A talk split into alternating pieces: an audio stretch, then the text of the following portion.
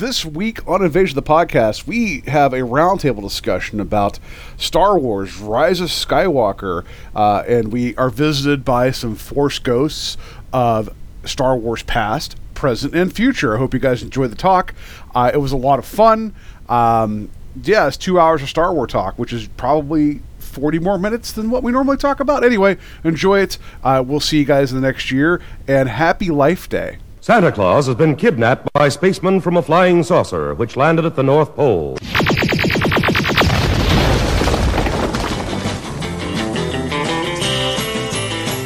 Will Santa be rescued? Turn the record over and find out. It's the invasion of the podcast. The rocket sent to rescue Santa Claus has failed. If you should look up at the sky this Christmas Eve and see a flying saucer pulling eight reindeer, chances are it's Santa Claus. Merry Christmas, Earth people.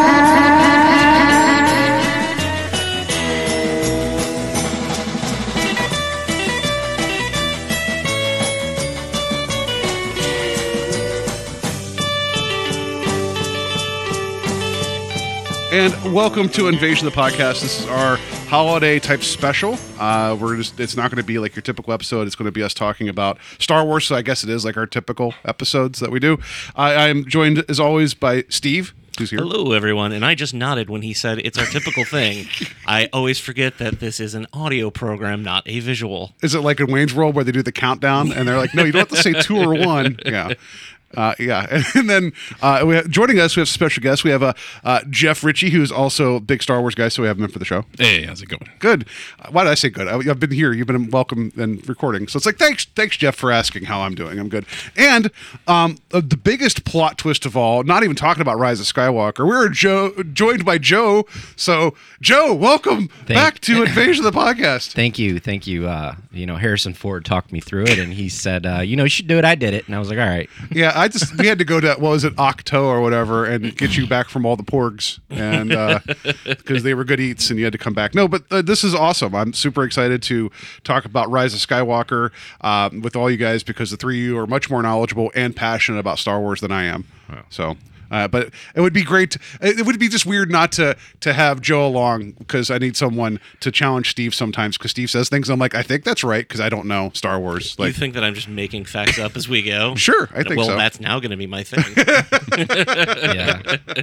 Well, I I don't think I've ever really corrected a lot of people about things in Star Wars because there's so much. There's things I don't know. So, and expanded universe things, you know. Well, I mean, have you have you been? Well, as I was gonna say I know you're where you work. People probably don't talk a lot about like different No. pop culture stuff, but like where I'm at work, like now with the Mandalorian, everyone's like, "Oh, the Baby Yoda." And they're like, they're like other time frames are completely out of place, and I'm just like, I'm not gonna say a word. I don't want anyone to get into that right now. So, yeah. Um, all right, so uh, Rise of Skywalker. Just a warning, guys. This is going to be spoiler heavy because I, it would be hard to talk about this film without getting into spoilers. Um, was anything spoiled for you guys coming into the movie? Like, I don't think so. I had one thing sort of accidentally spoiled, but it wasn't actually really spoiled. It was they were wrong. So I thought it was an actual spoiler, so I was glad. it, it wasn't like me trying to do research for Infinity War and then finding out about Red Skull.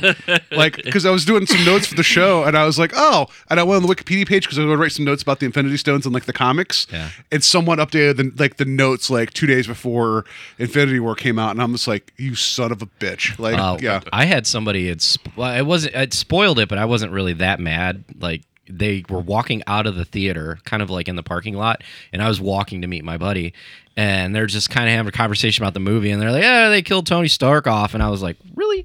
Like you're you're five minutes out the movie and you're kind of just talking about the ending in the open, you know, like that. That was kind of like whoa, like Yeah. But- so, Jeff, anything? I want to know what you heard. That my curiosity. yeah. What was the? Uh, um, what was it had not to do with uh, Rey's lineage Um, and while it wasn't a spoiler about the actual lineage, it's basically her last line in the film. Oh, oh, So- Ah. okay, okay. I, I thought maybe you'd find out she was actually the secret heir to the Sweet Baby Ray's uh, fortune of barbecue sauces. Um, That would have been amazing. Although been you know better. what's funny is you remember that that playlist. Who sent me the playlist? I sent you the playlist. the playlist. I thought of that immediately when when Chewie got captured. I was like, when that one of the one of the songs on the playlist, John Wis, uh, John Williams playlist was Chewie goes to jail. I was like, oh my god, maybe that playlist is real. yeah, I, I, there was an image, and, and Jeff, I should have said it to you. I'll read off this playlist. We're talking about spoilers. Let me find it real quick. It was, uh, it was wonderful. It was like because like because Steve talked about how whenever the prequels came out, one of the the track listings was very specific about what happened in the film. It was Qui Gon's funeral. Yeah. Like Yeah. after you know 20 years of waiting, they're like, "Here's what happens at the very end of the movie." So the the fake playlist that I, I said to these guys was one Rey training, ship's landing, Tatooine sunset, Rey's parrots or Ewoks, uh, Lin Manuel Jedi rap, Poe and Finn Bone remix, uh, Watto's revenge, Darth Maul cameo, Cantina song featuring Blues Traveler, uh, C3PO is evil now, uh, more like Daddy Vader, Millennium Falcon explodes, Chewie sent to prison, Boba Fett is alive, um, warning from Han's ghost. Wasn't too far yeah, off. surprise, Luke's alive. Uh, Luke dies again, lol. Uh, whole galaxy burns down. It was all a dream. Jedi rap reprise in credits. Oh, man. So, all right. So I have a couple questions here because again, my I mean, I I will say starting this all off, I went back and watched all the Star Wars films uh, chronolo- uh, chronologically, meaning in order in which they take place in the universe, not in which they were released. So I watched, you know, the prequels, uh, Solo, Rogue One, and then um, the original trilogy, and then Force Awakens, The Last Jedi because I just kind of wanted to get like my bearings for the series again, and so um, with with that being said, though, I I don't know. I, I I do enjoy Star Wars. There are moments that I love.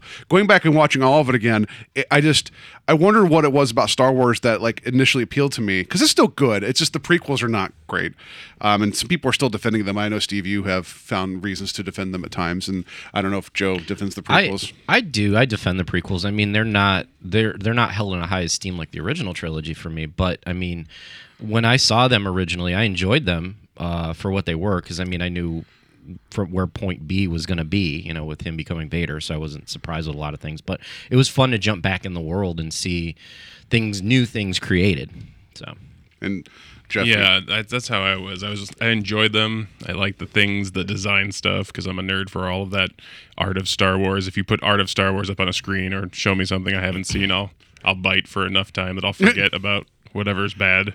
So, um, with with that being said, like, so the last film that had come out was uh, the Last Jedi two years ago, uh, and uh, so coming into Rise of Skywalker, I, I don't like I don't want to use the term baggage, but like, what were you guys carrying in to Rise of Skywalker after coming this far into this story in this trilogy, this new trilogy? Uh, I had low expectations because I felt like Disney started a plan with Episode Seven to start a new trilogy, or at least wrap up the Skywalkers with all the old actors, or you know whatever. Uh, and then the transition would be, you know, we're gonna get you in the hook with like a lot of the the nostalgia remake of Episode Four being like how Seven was, and then in Eight we're gonna shift gears and start changing things, and and then eight got such a bad reception that they were like, well, we got to course correct now. So I feel like going in that way, I was expecting um, either a lot of heavy course correction or staying on the same track of eight where they're going to like, we're going to stick to our guns and we're just going to change everything up. Um, you know, Palpatine getting thrown into the trailer was kind of like, okay, what are we going to do with this? And, you know, in the movie, I still feel that way where I'm like, what are you doing with this? uh, like I feel like that was kind of a like I don't want to say a last ditch effort, but it was like you know let's grab Palpatine. Let's let's just bring in both generations. They'll appreciate that. Um, Yeah. But yeah, going into it, I had really low expectations. Um, I even told you I was kind of like you know what I'm gonna wait and see what the reviews are, um, which made me feel bad as a Star Wars fan. So Well, it's funny because like when I asked you to be on the show, you're like, I don't know if I'm going to watch it before Sunday, and I'm like, well, okay. I was like, how, how is it that I'm going to see a Star Wars film before Joe? Exactly, that's right, and I, I felt bad about that. Like. I was like, why? Why do I feel about bad about this? Because there were so many sl- a slew. I don't want to say a slew. It was really just two movies that I didn't like that they did. Because I mean, for my circle of people, I mean, Steve knows I'm not a fan of Rogue One. Um and and yeah, no, that's fine. You can hit me with it. But and, and, you know, the Last Jedi. Like I recently told you, I rewatched it this weekend. Uh, it's the first time I've seen it since I watched it in the theater three years, two, three years ago. I don't know. Uh, you know, and there's parts that kind of was like, oh, cool. You know, this is I appreciate this a little bit more. Um, but there were still so many parts where I'm like, what what are they doing here? You know, so All right, Steve. So what- I, I know you and I have had a lot of discussions surrounding the Last Jedi. Um, so like, just refresh. What were you bringing into Rise of Skywalker? So I, I first I'll just say I went through like you did with the films. I thought you were going to be like the seven stages of grief. I thought that's what you were going to say. Um, I'm at acceptance now. Uh, no, I uh, I went into it basically not really. I, I don't want to say I had low or no expectations, but I'm just like, well, let's see what it is. Because the thing that's become more and more apparent, you know, is just that there was never a plan. And you can even make the argument, well, George Lucas technically didn't have a plan, but at least he had an outline. And I don't know that like they ever got to a place where they were like, we should try and make these as cohesive as possible. Um, and that's not a dig at Rian Johnson. If you guys checked out the the blog, I wrote down some, and it's not even really a blog post so much as it's just random thoughts that I had while I was rewatching The Last Jedi. That's most blog posts, though. Let's Yeah. be honest. And what hit me about that was is that there is a lot in that movie that I like, and I even went back and listened to our discussion um, when the Last Jedi came out, and you know I kept saying I like it, but I have problems, and I feel very much the same way with this film. I like it, I have problems. And a friend of ours who was on for the Death Wish 3 uh, episode, Rich, had posted, Yeah. you know, oh, people who love The Last Jedi hate the, you know, Rise of Skywalker and vice versa. And I'm like, well, can I just have problems with both? Like, I don't think either of them are perfect, but I will also say that, like, sitting down and watching Last Jedi and just taking in all the things that I did enjoy was a nice palate cleanser for going into Rise of Skywalker. So I didn't have, you know, a ton of expectations. I just kind of want to see, well, where's this going? gotcha. And Jeff, I know like Star Wars is like a big bonding thing for you and your family and Yeah, everything. yeah. So Yeah, no, I mean, so I came in thinking my worry was, yeah, I liked The Last Jedi. The things I'm sure that we all didn't like about it, like I wasn't in love with the humor and the general Hux and all that. The, General the, Hux? The crank General call Hux. at the beginning of the movie Oh, wasn't my favorite now. thing. but like, I felt like that movie was set up by having an ending. They the first seven had the ending of like, oh, he's on a rock. We don't know why, and so you kind of have to do something with that. And we've discussed that to the nth degree. And then so the that movie was more about kind of resetting the idea of what Star Wars was, mm-hmm. and that you know they're not superheroes, and it's like trying to be more zen and more like holistic. And then this movie is just like yeah, no, they're superheroes, and like they're gonna do all of the superhero things. And the weird thing was, I was worried that JJ saw that some people thought the Last Jedi was heady and smarter than maybe Force Awakens because the things that are good in it are actually pretty smart, like in some of the things that he did, and that he was gonna be like, I want to do a smart thing too, and you literally see it on screen of things like. Okay, so now when they're communicating through the force, they can battle. We've seen that. They can snatch things off each other's body yeah, but why didn't he just do that to fight at the end of the movie? Like they, it's like you start setting up. It's sort of like the sort of like the Obi Wan. Let's go all the way back to Phantom Menace of like, look, the Jedi can force run now, and then you're like, it'd be really good if you could get from here to there to save your master, and you're like, nope, he's just gonna run, skip down the hallway, and Yeah. he doesn't force run. So it's like that idea of like remember what we did at the introducing of some a cool thought and then not kind of following through at the end of the movie with like, remember that thing we showed you? Boom, there it is again. Like you know, Yeah. even though they kind of did, but not in the way I thought they were gonna. Maybe. I feel like this whole new trilogy, I feel like they tried really hard to keep you guessing. And I don't know if it was the internet being the internet where they try to like fan theory everything now. And with the other th- two trilogies, it it was never kind of like a mist. There were never so many mysteries.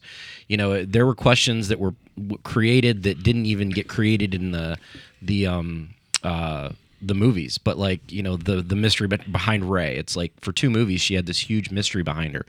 I don't feel like in the other movies there was anything that was like you know a huge mystery. Like you know it was like Sidious or Palpatine is Sidious. You know what I mean? You know, Yeah. and and like some of the stuff that got dropped wasn't teased before, like Luke, you know, being Vader's son There was no build up to that. There was no question as to like who Luke's you know parents were. Like in episode four and even part episode five, it wasn't like I mean, it was a setup that Obi Wan knew his father, and that he, he, but Darth Vader was a bad guy. Like that was never really tied together until it was said. but it wasn't drugged through the two movies like Rey's parents. Oh, no, were. I agree. Yeah, Yeah, and I think hinting at it. I think there were a lot of questions that were created, and maybe it was just the curious nature of the fans who were always kind of like, "Well, what's the deal with Snoke? What's going on with Snoke? He's very kind of mysterious in the background. We don't know where he came from. We don't know what his intentions are." And, and then when they kill him off, it was I remember in episode eight, everyone was like, "So we're just going to waste Snoke?" And it was like, well, I mean, we we didn't really really have those questions you know, poised in the movie, but mm-hmm. you know, it, there were tons of questions that people were creating on their own. I think, and that that was something that I I felt was really different from the new trilogy versus the older trilogies. Yeah, I, I, that that is something that people were like, well, we, we didn't get to know anything. It's like, do, do you need to know everything? Like, I just, I. So one of the things I was reading about recently was that this film was never the Rise of Skywalker was not actually put in front of a test audience. Like there was no test screenings. There, there was friends and family screenings, but not like you know bringing a bunch of people in the theater and say how does this play. And the the counterpoint to that is um, Endgame. The Russos had at least four different test screenings because they wanted to get like pacing and vibe, and if they wanted to make sure everything was making sense. And Endgame is a much bigger monster than you know like the Star Wars movies right now. But I think that it's weird how Star Wars, the more insular it gets, the more like you know, the more it loses its way at times. You know, like mm. Lucas didn't didn't hear no with this prequel trilogy, and there was problems. Good bones, but not good execution. And I feel like the Last Jedi just shocked the system so hard that they were just terrified to let anybody see anything until it was out. And and Abrams has this.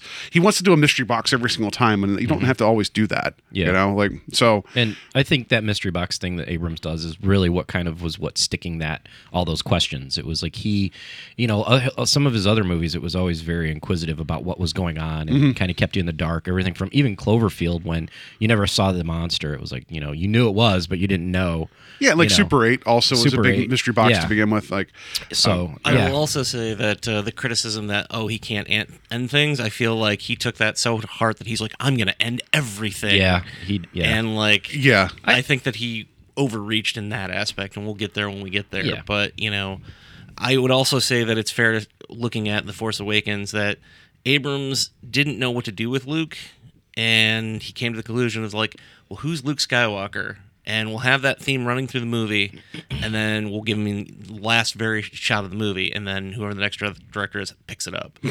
and I think it's fair to say that he kind of didn't know what to do with Luke. And while I liked at the time being I guess one being left wondered what happens to Luke. I do kind of feel now looking back at it in retrospect, it's like, well, you just didn't know what to do with him. That's fair. Yeah. So Well, I mean, I also I, I do think that part of the original plan was, and you said there was no plan, but I think it was more to focus like on each chapter was going to tie into an individual character, and I think the first movie was Han's movie, and the, Force Yeah. Awakens was more him. So you don't want to have everybody in the forefront, and it was him and Leia, and then I know the second film was supposed to be Luke, and I, I think the third one was supposed to be Leia, more so. I mean, more so than what we got in this, which we'll that talk makes about sense that. because I could see even from like the footage they And, used, and then maybe Lando sometimes. I don't know. the even the footage they used to, to use uh, Carrie Fisher in, in episode nine, I feel like they probably would have had her be a more prominent role as far as Rey's training and like the connection with with Ben and just bringing those two characters together. I feel like Carrie Fisher's character was kind of like that anchor for both of them. Yeah. it was going to play out in the ninth movie. Well, the interesting thing is you're writing Last Jedi, and you're like you're like you kill off Snoke, so you don't really have a big bad anymore, technically. Mm-hmm. And the only way to kind of bring Kylo back is to have him sacrifice himself, basically, because he's literally killing everybody left mm-hmm. and right. So if he's the big bad in the last movie, and his mom shows up, or maybe something's happening to his mom or something's getting out of control you kind of see like where he could obviously that was going to be a setup of like either he's going to save sacrifice himself for rey or his mother but now and she's gone and all of a sudden you're left with this thing of like well we had this idea of like well that would work but now you don't even have that choice so Yeah. it has to be rey could we talk about that decision though, real quick, to make No. each movie? Fair enough. on to the next question. no, moving next along. week on Steve. invasion of the podcast No, I think that uh, you know this is another missed opportunity. um, particularly by Abrams in The Force Awakens, is that because obviously they couldn't do it for this one, and Rian Johnson didn't have Han Solo available to him. But the fact that they never said, like, instead of breaking it down, well, this is Han's movie, this is Luke's movie, this is Leia's movie, people would have loved to have seen, and I'm including myself in there, the three of them together, even if for a scene. It's like Yeah. uh, the movie Heat. You know, they got through making that movie and they realized Pacino and De Niro didn't, you know, have a scene together, so they went back and filmed something with a scene just the two of them. Yeah, with Pacino as a Force ghost talking Yes, to De Niro. and uh, giving him all the knowledge that he needed. yeah. Um, Get up, De Niro. but I do wonder as well, like why that decision was made to be like, well, we're going to split it up between the three legendary characters. Why, why wasn't there an effort to be like, you know what? Even if we just have them for this first movie, and like they're lesser in the other three or the other two, sorry.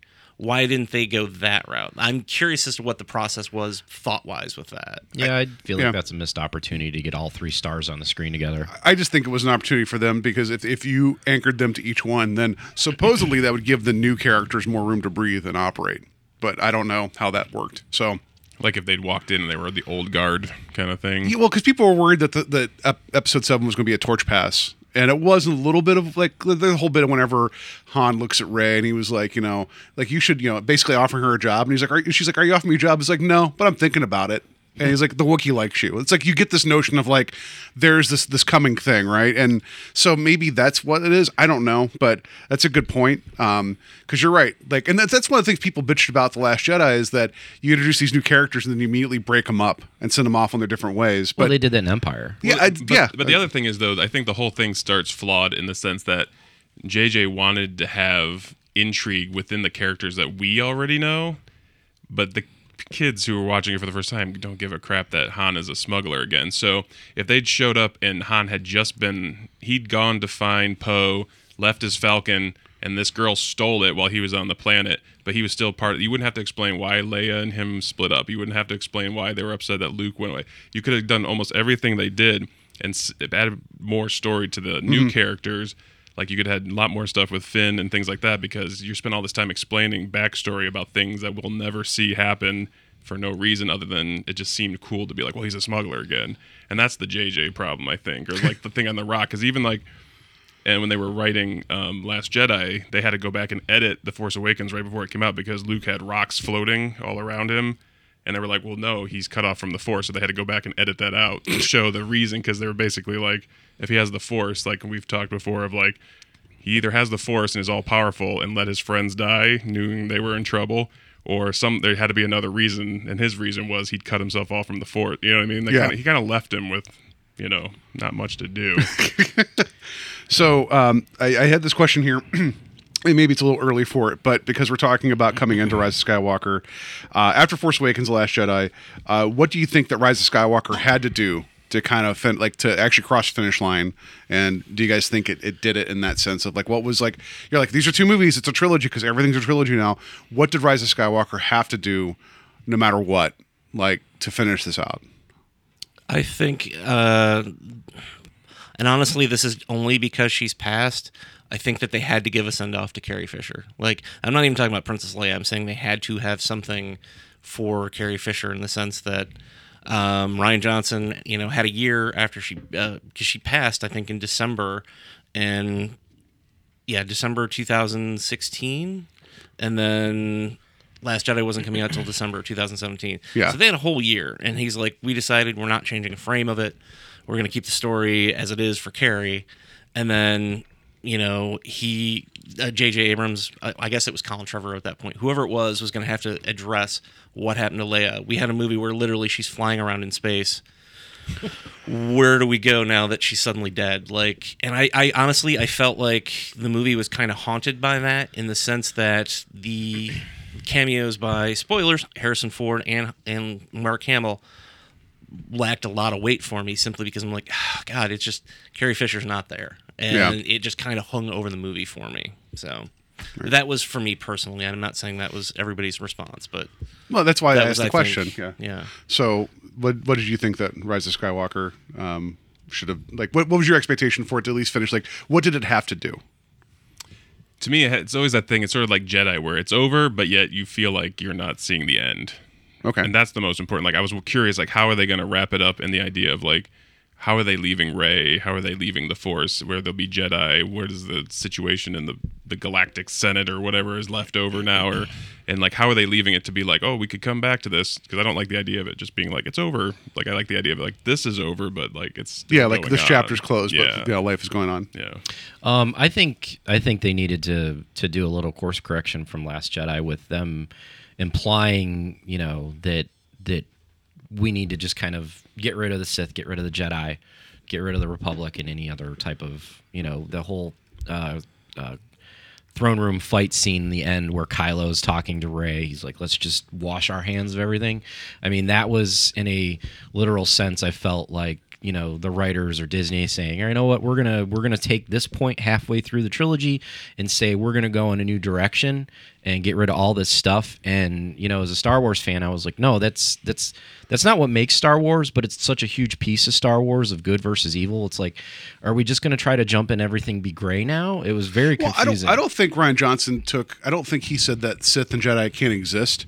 I just think that his thing was that I, he got tired of the whole like predetermined lineage stuff. Like I like like Kylo is the you know the, the grandson of Darth Vader and like he's running around with this helmet. That's why like in the Last Jedi it's like um what was it Snoke's like get rid of that stupid thing and he breaks it. It's like you know like you're you're you're like putting these things up on a pedestal. Not that they don't exist and not that they're not there. And there's still lightsabers and force fights. I don't think that he got rid of that. I think he got rid of No, I'm not saying Like- he got rid of it. I said that's the path that, that looked. It sounded like they were going down. Like I never thought that Disney was going to get rid of Jedi. Oh no or no no! Sith. I, I just I just think that like, as a concept that I think that going forward it would have opened up because at the very end of, of Last Jedi you had um you know the hobo kid like you know take the broom and the like, broom, yeah. which they never really Broom boy. compounded on anymore. I about really wanted him force to sensitive pop kids. up in this movie. Yeah, did you want to see him in like his own little self-made flyer at the end with the broom just smacking the, the the cannons off the fleet? That would have would've been, been amazing. No, it just I think the whole idea because like and like of all the things that Abrams and, and Joe, I, I'll, I'm sorry I didn't want to step on your point. Um, it- the, when he kept talking about the light that, that the spark that lights the fire, that seems like the one thing that that should have been brought back from Last Jedi into Rise of Skywalker because they kept kind of talking about it, but they never said it again. So I think they're talking about this idea of the downtrodden and you find your heroes, and that Luke Skywalker was almost more effective as as a myth versus a man. I don't think I don't know. Like I think that was interesting, but you're right. I mean, the whole bit of them physically breaking the lightsaber in two in Last Jedi, I know it was meant to be like we're we're going in a different direction. there was a lot of symbolism about going in a different direction, and you know, I mean, with the the fan out uh, outcry and and everything with that um, movie, it, it it felt like they were like, okay, let's get it back on the rails of of Star Wars, and um, I felt like with uh, Rise of Skywalker, they just needed to finish somewhere that you know it kind of had the same feel as the first two trilogies at the end, where I mean, even though the first prequels, or I don't want to say the first episodes one through three, you pretty much know what's happening next. Yeah. But it still kind of left it uh, into a, um, I guess, a position where, uh, you know, you thought everything was kind of wrapped up and you knew a direction it was going in. And I felt like after Last Jedi, I mean, I hate to keep talking about Last Jedi because we want to talk about the new movie, but um, it sounded like they were just going to jump off on the the the other the other path. And I felt like with this movie,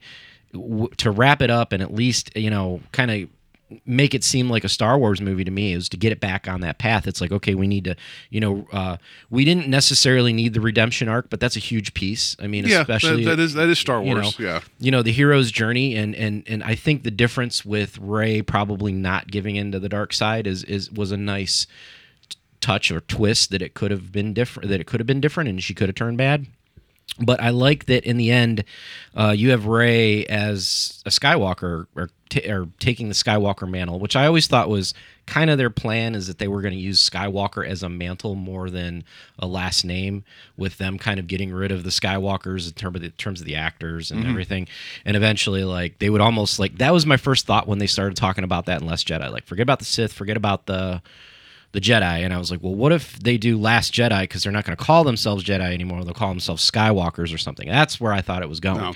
But I mean, aside from that, um, you know, this movie wrapping up, I was really just hoping that they would kind of, you know make it set so that you could you could envision something where you're going to get more Jedi, you're going to get more Sith, you're going to have more Star Wars with you know Republic and or the Rebels or, or anybody tariffs yeah more problems with space taxes Yeah. and yeah but uh yeah i thought i mean i th- i thought episode 9 was wrapped up really well so All right. So uh, another question here. Um, we kind of talked about already, but how do you feel about the Emperor's return? Like, was it needed? Was Palpatine coming back? Was it needed? I think I never go with anything is needed. I always go with does it work and did they do it right? Like you can do anything. Like you could have brought Jar Jar back, and the right, with the right writer, somebody could have come up with a cool way to be like, oh shit, I didn't even think of bringing him Right, back that yeah. way. That's fair. So it's like one of those things. I was talking to Keith Miller last night. I promised I'd give him credit because he had a good good thoughts about this. And he was talking about the idea of it would have been cool if at the beginning of the movie, Leia it was their, her funeral. She's passed, and sort of so the Emperor kind of kicks into high gear, going, "Oh, there's one Skywalker left, and he's already kind of a jerk." Time to go. Like, okay, time to go. That's my kid. There's nobody here left to kind of protect this kid from all these other people. Mm-hmm. And then he kind of sends out in the Force, like, spooky spooky and then he comes and finds him to be like yes come look at all this stuff i built for you look at all this stuff you're the last one you did it ta-da Yeah. and then that would have been a more interesting thing so then rey again would have to he's still the big bad the emperor's it's still pulling strings. It's more of that devil's ad, devil's uh, bargain kind of thing of like look what i did for you. You were the last i knew you were coming. This was my plan the whole time. And of course he would buy it because he's egotistical. And then that would give rey something to fight against. And it would have been a much more clear concise going from point a to point b Yeah, I I think that's a that's a great jump start Right. versus what they had. Like I'm I'm I'm happy the Emperor's back. I mean, I have a cog shirt on, but um no, uh like you know from the beginning of the movie when you know they they they had Ian Mc, uh, McKillen's voice come over and it's just they start off the rip with him and Kylo. It's like this seems like it came out of nowhere. But like if it was one of these things, I totally believable. All the Skywalkers have passed away.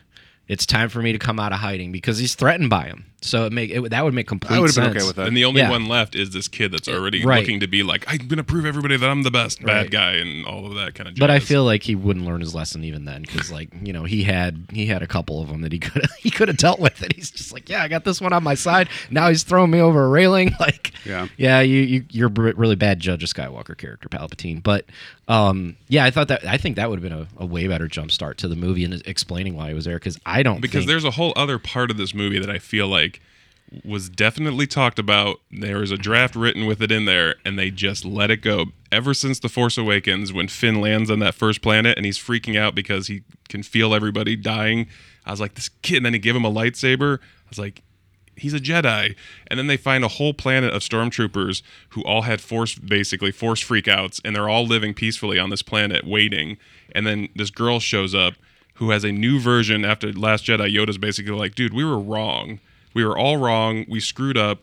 This girl needs your help. Stop. Don't double down on us screwing up by you being like, boo hoo, we all screwed up. End of the Jedi help this girl and then they would have had a whole team of new versions of jedis to Yeah. go fight the emperor and kylo ren and it was like right there there's your whole story right there I feel like they've they've severely like it, it needs to come back around to the the episode one, two, and three where you've got a richer group of Jedi. Like I don't understand why they didn't tie in, you know, something to start building like the new order, the new Jedi order, like you know, on screen. Like that's that's feasible after the this this ninth movie, but you're right. Like you know, there's plenty of force sensitive characters. Um, I mean, they could go the route of Han and uh, or not Han, um, Luke and Leia, like they did in the scene, the the Endor scene in Episode Nine. They could go the route with that with Finn and Rey. Like, I mean, it's completely obvious that Finn is force sensitive, and God, please do something with his character because I, I can't stand Finn. like, I feel like Finn was like I, I, I like John Boyega, but like I feel like his character through all three movies, it was they were just like I don't know what to do with Finn. What do we do with him? And it's like, let's well, let's give him a love interest in this one, and then let's undo it. You know, like. To Or me, not he undo was kind of like he like K2SO in Rogue One was a better Finn character. Like I was evil, but I'm good. But I'm still kind of like I don't I don't really care about you Yeah. at living or dying. So I'm just doing my thing. but I just feel like Finn always just he never had a he never had a compass with the story. It was there were certain parts like in all three movies where I'm just like, okay, Finn's going this way. No, he's not. Okay, Finn's going to be like this, and then no, he's not. And then it was just like, okay, three movies have gone by, and he's been pretty different in all three movies. Like, you know, Post kind of stayed the same. You know, Rey's stayed in the same course, but yeah, um, you know, but the but to your question, the the Emperor thing, do what was it again? It was, no, it was two parts. It was like, do, part- do we first, need yeah, it? Yeah, um, Sorry. But no, it's okay. You, uh, you, you have feelings. You've been searching your feelings, uh, uh, and and, and I, I've been waiting for Steve's answer for a while. Uh, no, I'm, I'm joking. How do you feel about the Emperor's return and it wasn't needed? I think you've addressed that. I yeah, think, I don't think it was needed. Um, you know, they could have done something different. Uh, it wasn't like we got to go to Pal- Palpatine, but Yeah. um, I was I was happy to see him back. You know, Yeah. So, Steve, rebuttal. Um, yeah, I I don't know if it's a rebuttal. Paul, let me just jump in here real yeah, quick. Steve, you want, you want to strike the last word? You have five minutes. Floor recognizes you. So I don't know if it was needed. I I I think that he looked at what he had left to do with the story, and he was like, "I need something big," and there's nothing bigger than Palpatine. Um, and he went on record as saying, "Oh, my favorite scene from the prequels is, you know, um, the conversation between the, um, Palpatine and Anakin about the, opera. Yeah, the opera scene where he's talking about as the wise. yeah. um, and so he was like, "Well, there's my way in," and I'm still kind of I don't understand. Did he like? So he survives death, but at the same time, did he like? Did his corporeal form like sur- sur- survive death? Because He- he's, like, also he- hooked up to a gigantic crane machine. and so yeah, so the claw machine of doom that he's part of, like That thing like, was pretty sweet. It was it was cool in the sense of like he talked about how like the like you know the Sith magic there's like dark dark ways or whatever. Mm-hmm. So it's like he it's it is a vessel, but he can't survive without that. So I thought that was actually kind of a cool thing to see that he, even though he's a, still this par- powerful being that. Let me get into this. How many how many star destroyers showed up out of nowhere on like on top of that's- like uh, that is definitely uh, one of the problems. planet planet Calgon or whatever it was called. Um, Exegol. Ex- X Gull, yeah, I, I use that sometimes. It makes my whites whites and my darks real evil. So that's what I use is X Gull. Uh, you should use it too. Uh, so it, it, wash, it washes away all your Last Jedi stains. But there's like six bajillion star destroyers that just show up. Yeah. and I'm like. When I, when I was so I was watching the movie at the beginning, it's like, and also we didn't even talk about the text scroll, which I mean, I guess we can get all that, but it's like the dead speak. I'm like, we're, this is the movie with Carrie Fisher. We're saying goodbye to her. I don't think that's the right words to start the movie off with. That feels weird. Um, Yeah. And then also they talk about Palpatine's broadcast, which you know, I'm like, okay, did you guys know where that broadcast actually played? He did it wearing a um, uh, Max Headroom mask. Uh, yeah, no, no. In 1987. They And- they oh. played it in Fortnite. They had an event before the movie came out, and that the broadcast that they reference in the film was played in Fortnite. So Well, Steve, I am not today. a fan of this thing where like you have to read all the books and comics to be able to enjoy anything. I'm, I'm kind of over that. we'll wait for Steve to go play Fortnite now. I'll be well, right back we, to find out. well, with, Um, uh, like we used to do that in reverse though. We would get a like I don't want to say a complete movie, but we'd have a movie, and then if we craved more, we would go get it. Right. now, because of the way they do things, it's like they're like, oh, you want to know about what what's going on with Phasma? Well, here's six comic books you need to go buy. yeah. Like, so Yeah, which would uh, that's of all the characters they brought back, that's the one I'm like, really no Phasma? But anyway, oh, so I had such high hopes. yeah, I was hoping for more Phasma, but love Phasma. no. So like you see the the six million star destroyers, which it's like that raises all these questions because it's like this planet, you know, this planet's in the middle of the Forbidden Zone or whatever, or the Outer Wilds, whatever you want to call it, d- space, space or whatever, right? How? Where's the construction? Where are the crews? Is this a union job? How do you train all these people? Like. I, I get that, like you want to create this threat that is so overreaching that you're like, oh shit, like this is bad. Yeah. But it was so outrageous. I'm like, there, there's there's no feasible way that this can be overcome, and also like you start thinking about production of that because I know Steve you had mentioned to me uh, that the original intention in the um, Return of the Jedi was to imply that there was multiple Death Stars being built. Yeah. and I could see that JJ took that spark and and ran with it. And then and each Star Destroyer also has a planet destroying cannon, by the way. That So- that's actually what I was going to say Yeah. about Force Awakens is is that should have been Star Killer Base instead of Star Killer Base. There should have been just a fleet of Star Destroyers, all with cannons Or something, that- yeah. yeah, something so Yeah. that we're not getting another, as you like to say, ball of destruction, or I don't remember what. you Yeah, used no, no, no. Star the- Wars is all about destroying balls Right. or, or balls being destroyed. Oh, there, yeah. there's something that Lucas is working through originally there because everything that's ball shape has to be blown up. And then even in this movie, it's like, hey, by the way, uh, we're gonna blow that ball up too. And they and they they blew up. Um, was it uh the the Kijimi or whatever the name of that planet is? Uh, the planet that we saw for three seconds. Um, so that that bothered me, like how how outrageous it was. Not the notion that the Emperor was in hiding.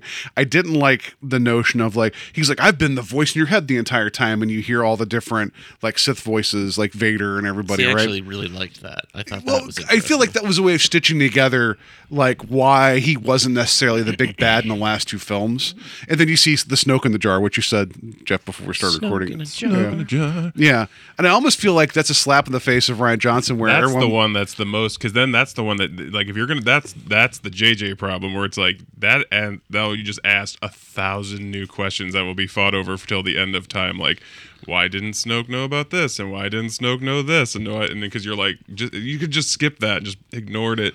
Again like you could have he didn't even have to actually physically be there alive and he could have just got Kylo there through the Force. Like they have Force So- Ghost. There's a Sith Force Ghost. Do you think- that's the Emperor, and he leads this kid? Like I had a parking lot full of Star Destroyers off to the side, and this kid is looking to win this war, and you're like, It's not a There parking you lot. It's go. like a, it's like a, it's like Nevada. but I'm saying, but I'm saying, like that could have been the way you. T- that's the way you get away with it, like as opposed to him was- being there and being like, "Here's all my dudes." Well, and also, if he's the one making Snoke, then I feel like him making um, physical beings is like how I use my 3D printer. Like it's not quite right, and the eyes are offset. You're Well, like, good enough. I feel guess like- you could lead the Empire. I feel like they could have they could have done the apprentice route and just like you know just real subtly hinted at Snoke as number two, and then that would have been. I mean, granted, the internet would have went into a frenzy, be like, "Who is it? It's Palpatine," you know. But like, it definitely would have given you more of a. This guy is not the guy we thought he was. He's the second guy, and there's more going on in the background. Can we So- talk about the bigger issue though that Palpatine apparently had children that like Right? Like, Yeah, were just normal people that yeah like yeah, we'll, I don't I don't know, man. We'll talk He- about that. I just he feel was like- he's so kind of it's a the son that's his kid, right? Yeah. That's Yeah. the wife, right? so. I- sorry, just uh, I just want to table that just real quick. I just want to mention the Snoke in the jar thing again, just because I feel like that's a slap in the face of the Last Jedi because everyone's like, we knew nothing about Snoke, and then so JJ's explanation is, well, there's nothing to know. He's a clone in a jar. It's like that almost feels like. It's it's giving. I, I know Steve, you hate the term fan service now, but I feel like that's a way of like feeding those people that the idea of an unanswered question means that something's not good.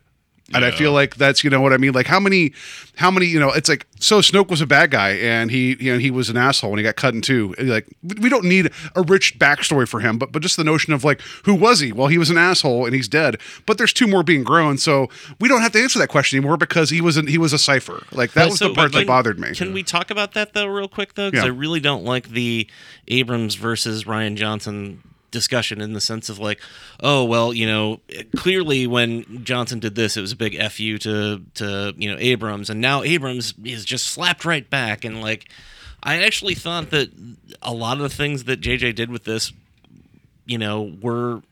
I don't want to say respectful, but at least they didn't go back and like completely rewrite the Last Jedi. no, that's fair. No. they just Yeah, took the helmet and re- that- reforged it with red cracks running through it. I don't I I don't think cool. it's a Johnson thing. I think it's a fans on the internet. is. Yeah, I don't versus think it's JJ the two thing. That's what. I think it is. no, that's fair, but I- I'm just yeah. saying in terms of it, you're, you're right, Steve. I shouldn't have framed it that way. I just I just do feel like because the fan outrage of like we didn't get questions of this. It's like you like part of being a fan about something is having like like you know these conversations about wouldn't it be cool or what do you think of this? Yeah. You don't have to go to the creators and be like, here's what we talked about in a bar at two in the morning. We need answers. Like Yeah. you know, so or like the fact that like so this other guy trained this kid, got him away from his mom, who is a problem for Palpatine. He's just been waiting, growing in his jar, and now the kid took out the guy. So he's like, well, perfect. He's half trained. He's pissed off at everybody. He's trying to take over. Yeah. I'll just go in and give him a little nudge in the right direction towards me. Like that's all. It. That's simple as fair. that. That's all it is. yeah. Sorry, so you guys want to talk about Palpatine, you know, getting it on and having a bloodline. Um, so Well, I mean, a lot of I didn't wanna talk senators, a lot of it on. senators get caught with prostitutes. I mean, that's that's pretty much. But no, I mean, I don't think it's like Hey, out of the ordinary for Palpatine. those trade deals wouldn't work themselves out, right? You know? Yeah, I'm sure. I'm sure he he he uh he found somebody, and Yeah. I'm not saying that they had like something serious, but it's, it's very. So here's the thing: is. I was curious. I thought was coming, and I was like, "Oh, I'm not sure how I'm ready. If I'm ready to even think about this." But they sort of hint in the prequels. They're like, you know, he the midichlorians to create life, and you kind of get the thinking that he's just out there doing midichlorians. You know, somewhere out in the universe, he created a baby somewhere that's badass, and then it comes to this kid, and he finds him, and so then it's like, but then if he, then his kid has Rey, and then Anakin is Kylo's grandfather. So technically, Rey and So are you saying? Yeah, like- Kylo are No, no, there- technically there's aunt some- there's some force nephew, incest going on but there, yeah. yeah. So are you saying like uh like you had Anakin was Jedi Immaculate Conception, so then uh, Well, they hinted that that Palpatine created We're him by we're getting into a trying Targaryen to do the whole situation like here. force make everybody come back to life thing. So We're like yeah, we're I gonna just do thought it would have been an easier thing to just say like those two people who you thought were your parents were just people who were trying to protect you, and you were a clone of me that you know through an aberration of the Force, you know, became Yeah. something else. I was kind of waiting for that that that hook of of she's a clone of Palpatine, but not an exact clone, and that like it like somehow those people, whether they were rebel soldiers or somebody, got the clone, and they were like, let's. get which would have been awesome because The Weird Al's already got a song for that. we could have been. I think we're a well, no, the now. Last Jedi, they show her in the cave. She's having that vision where That's there's what I was of thinking. That's where I I, was for going sure with that's it. where it was going to go. That would have made more sense now because I have such a huge problem with that damn cave scene. Like, I don't mind. I just, I guess, I I, think I, it's guess I'm standalone saying that, like, But- whenever Kylo goes to her and says, you know, you're nothing. You, this isn't your story. You don't belong here. Whatever the phrase is in the Last Jedi, I like. Again, it's just it's taking like she's still being heroic. She still has the Force, you know, and she's still conflicted because Luke was like, I don't know about you. There's something inside that's kind of like cagey and uncontrolled because it was established in the prequels that unless they're caught early, Jedi as they well, people that are Force sensitive as they grow up, it can be harder to pin down their training and their abilities, right? It was implied with Anakin being too old at the time. So I get like I thought there was a notion of like she has this like just it was just people some people were more force sensitive than others and he was worried about her potential for chaos. Not that like she was a Palpatine, which we find out in this movie he's like, "Yeah, I knew." It's like that would have been important information, I think. well, he you know? Yoda that. I mean, Yoda I- knew. yeah. Yeah, I know, but it's I just like I just I don't know if I needed her to be directly related to like the two families involved. You know, I didn't even know there was a second family involved until they said it. You know, like I that just felt that felt like that Star Wars is supposed to be this big universe, but for some reason they always keep shrinking it down to the same six people it feels like. And I get frustrated with that. No, I agree. Good night, everybody. That was a Sorry. prequel. that was a prequel problem. Like Yeah. where everybody's got to be related to somebody, Yeah. and Well, I think- Anakin builds C-3PO kind of thing, where it's like everything's got to have been touched. I think yeah, yeah, you're right. Everything has to get touched by the Skywalkers, and I think that's why, even with the expanded universe, it's like you you kind of go back to the movies as the core canon, and the that family is like part of that, I guess. So that that's why I'm okay with it because it's like you're gonna. You, that's why like when this is over now, hopefully. But then again, Rey's gonna be a Skywalker, and she's gonna run around train people as a Skywalker. Well, but I think too that it's it's always weird to me that are like I don't want a movie about Luke Skywalker or I don't want a movie about the Skywalkers. It's like I understand that, and that's what the other movies are going to be for. And clearly, they're saying they're done with it. If time's taught me anything, they're not. Done No, with they're it. not done with it. But I think that you know it's it's always weird to me. I understand your argument, like why does it keep coming back to the line of the Skywalkers, but literally, you know, episodes one through six, even though, and I don't buy Lucas on this, like, oh, it was always Darth Vader's story. It wasn't. Um, it was droids. Yeah. but you know, I mean, it's clearly him telling a story about Darth Vader through you know Return of the Jedi. When you get into this, I understand, and I can absolutely get like not liking oh her because I, I agree with you. I liked it when she was just a nobody. Well, no, I but didn't but there's still a a. Skywalker lineage because we know that Kylo is related to that. So, I, like, I'm fine. Like, fine, you got like you know the bratty nephew that- that's out there, right? So, fine. I didn't need her to be folded into this close, like physical, like space Like with it. That's like the- being a Palpatine. It's like Yeah. that just feels like a twist for being a like, twist. oh, you're related to the bad guy from the other ones. Kind that of that thing. was all. It's like, and, and so let's get into it. Like the moment when she's having the force of battle. Well, sorry, you're Steve. I keep stepping on you. No, no, um, it's I'm, okay. I'm force stepping on you, uh, and that's something that will never show up again later. Like uh, I but- just think that the, the there was no good answer to that question, and I think Johnson did find a good answer to it by saying you're nobody. But they they you're right in the sense that like I still don't like the term fan service because I, I think it's just derogatory towards fans. But I understand where you're coming from with that as like the internet and all that garbage. So I totally get that. but Mm-hmm. yeah. the point that I was just going to make was, is, and I completely lost it now because I got hung up on that. So I think where I was going with that is just, uh, you know, Star Wars movies, I, I'm always surprised when people say like, "I can't believe we're going back to Tatooine," or um, "I can't believe we're going to talk about the Skywalkers again," because it's called the Skywalker Saga, which I realize is a construct really of Disney at this point, because I don't think it was really thought of in that way previously. Uh, I think we started tagging it that way when the first when the prequels came out, though. Were they calling it the Skywalker Saga? I think at that fans point? were. Okay. But I don't think Lucasfilm was, but I think everybody was just kind of like, ah, it's it's the family, you know. So so yeah, I just I I get sensitive, I guess, uh, which I, I'm a very sensitive man, um, but I, I get sensitive, I guess, about You're, the you're force service thing, sensitive yeah. about that. Yeah. So because I, I do not include like garbage about like you know the stuff that happens on Twitter and stuff like that in fan service. I, I so I guess I look at it a different way. That's all. Well, I just find it funny that like after watching some Facebook uh, people like respond to things, I, and now the people that were so frustrated with Last Jedi, and I know Steve you mentioned that you could have problems with both things, and I, I that's right. There's people now that are liking Rise of Skywalker, and they're now coming out the other end being like, you know, we might have our opinions about these films, but we could just all be Star Wars fans. I'm like, that's not the same person that was typing that out two years ago at the end of the Last Jedi. Right, yeah. It's like you kind of got a little bit of what you wanted. It's like now we could all be friends again. Like I'm like, why is that a thing? It feels weird. Um, yeah, I wasn't like even though I didn't like Last Jedi, I wasn't just like I'm not talking to no Star Wars people. I hate all of you now unless you're on my side. Yeah, some weird Star Wars tribalism. So, um, uh, did we need a ticking clock scenario to start the movie off, where it was like we have 15 hours before the the Nevada full of star destroyers like will launch? Because if you remember, they said that like we got we got word it's going to be 15 hours for they they can get out. It's like one, how do they know that? And two, do we need that? Because I feel like the Last Jedi had a ticking clock that was literally seeing fuel running out on ships, which It was the other way around this time. They're all going on each Star Destroyer. Like yeah, like I got I got 372 more to go. It's a maximum overdrive scenario where all the, the star destroyers are pulling up the Dixie boy. X- X-wings show up, and like one guy's like, "They're shooting at the cans."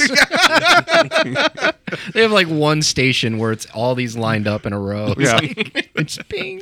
yeah, one old guy wiping the windows down. Like, Yeah.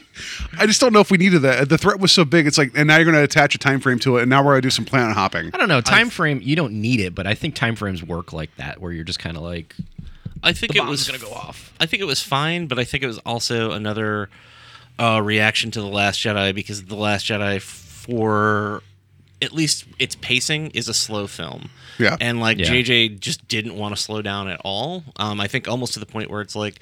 I, I would would always joke about like oh I would cut out all of Canto Bight but like I can honestly say other than C3PO getting the special message like I could cut out a good chunk of that middle section of the movie almost Mm-hmm. just because we go to too many planets for no real good reason. There's way it too gets many overly complicated. weird It's- bouncing around in Yeah. the middle. It was like, how are you on this ship now? How are you on a planet now? How are you on this sh- other I ship think they were now? just trying to soak up that like we never got to see them all together on an adventure, and they're like, you're getting a whole movie's worth of the three of them together on an adventure. Like it was like it went from like literally fairy tale finding a serpent to like space, uh, like let's go on a space heists, get Chewie out. Like it was like we're just gonna do it all. Yeah. and there was Yeah. even a John Williams cue in the the snake part where it was straight up Indiana Jones, where I was like. He loves Indiana Jones, JJ. like, like there's a lot of Indiana Jones references oh, in his movies. s- yeah. And speaking of Indiana Jones, I think I, said, I don't know if I said this to you, but the dagger. Oh no, that Oh, wasn't yeah. Indiana Jones. That was Goonies. Goonies. was that Goonies? Yeah. Okay. Which was But- produced by Spielberg, but, I looked at that. I'm just like, what is this? What is this? Portland? Like, That- what- The Emperor's like- all like, find my rich stuff. Right, but like the t- when she did that, I was like, okay, that's clever if we're gonna use that in Uncharted, but like like that's usually like a mountain range that is pretty. That's what I was wondering. It's like a then- thing. I thought it was going to be like how Yeah. they found. But part of me is like, how do you not see the Death Star sticking out of the ocean? But like, or Right. maybe like they would take that somewhere, which would lead them to the planet. Like- because I was like, Yeah, but but the that thing grooves at least just make it a around. key or something. Yes, you know? I get like- it, but how could you make that dagger ahead of time, knowing how the Death Star would land in the Well, ocean? no, that implies that that Nailed dude, that, that, that dude was just standing on that shore and this wreckage, and that that wreckage over time doesn't shift or change. You know, like something about that. I, am just like, I get it. oh, Like, it's just it was the I Goonies. was weird. Yeah. I was annoyed by it, but then I'm like, you know what? It's a map. Whatever, you found it. like, Yeah, I, I almost like I almost made for you guys like I cut out of my house, be like I don't know if you guys can find this or not, and like just be like, You like just have to, outside, like- like like, open a second part of it up and then hold it up and be like, oh yeah, Yeah. these cars parked today f- line right up with this dagger. There's just a whole of you Like- waving. Paul must have. wave. yeah, Paul. The Paul must silhouette have of your body used waving the from force the porch. to know how many cars would be parked out here. Yeah. Oh, sorry. no, I think there's so much in this movie that feels like it's so on the nose in the sense of what, like, with well, meaning like when Poe started doing this like light speed skipping, I was like, this feels like JJ. This is his. This is his treatment of the film of just like breakneck. Oh, did you see a city? Cool. Did you see trees? Cool. Is there a worm? All right, let's keep moving. he, like, he started wa- doing a lot of weird crap with with light speed stuff because remember in episode seven they were like you know we're just gonna light speed jump through a through whatever the shield and Starkiller Base was Right, like don't slow down to the last yeah second. We're not gonna yeah we're gonna just out of I thought it was cool that they at least tied in the fact that they Chewie and Rey had done it before, but she has the Force, so it's easier for her to like guess where to go, and they were having trouble doing it. That was the first time they ever done it without her, so it was more chaotic. So it kind of tied in the fact that Rey has been on other missions a little bit. yeah I, I also like that they implied that the the the First Order could still track them through light speed. That was cool. That was kind They of did- yeah the tie yeah, fighters The Tie fighters just how show up. upgraded have the tie fighters Yeah, got jeez I dig like it. It's just fan service though. back in the day it is you like tie fighters well now they got shields So what'd you And a guys think? PlayStation 2 What'd you guys think of um, Desert Planet 47 AB that you saw that had the Burning Man concert going on? I loved it. The like the whole celebration. that wasn't Oh, the name of the planet wasn't it Great. What? I think it's called was the name? Pasaana. I don't know. I, just, I called it. I called it Desert Planet Oh. 47 because it's like, oh, it's Star Wars. We got to have a different desert planet. but it's just like, oh, they're in Burning Man. dry jungle city. Those are the only four you get. Yeah, sometimes lava. So I Um, will so, yeah. say, It wasn't snow; it was salt. Yeah. Um, I think that they missed a, an opportunity, at least for a dramatic beat, and they do buy it back literally within a minute or two because they don't want you to think Chewie's dead for too long. Yeah, we'll talk about that. But I do think that it's interesting that you know because my to wife, her favorite character is Chewbacca, and like when that explosion happened, she looked at me, she's like, "I know he's in other scenes from the trailer." Yeah, they, that And was I'm one like- of the things they didn't set up. They did it twice in the movie. Yeah. Oh, we'll they talk about it when it gets to the end. There's one where I'm like, if they had sold this just one ounce harder, the ending of the movie would have been ten percent cooler. I wasn't too like, oh no, Chewie at that moment because I felt like I just think it was funny Wow. how the Knights of Ren are all like sneaking around like like little mustache twirly bad guys. They have all their gear, but they're just sneaking around like like Yeah. we're peeking out from behind things, and I'm doing physical faces. In a Well, we'll, radio we'll talk about show, so- characters that are undeveloped. Knights of Ren are up there, but let's talk about the J.J. Abrams takebacks, which I like I, I labeled here uh, with Chewie dying because they're all takebacks. They're all like I honestly.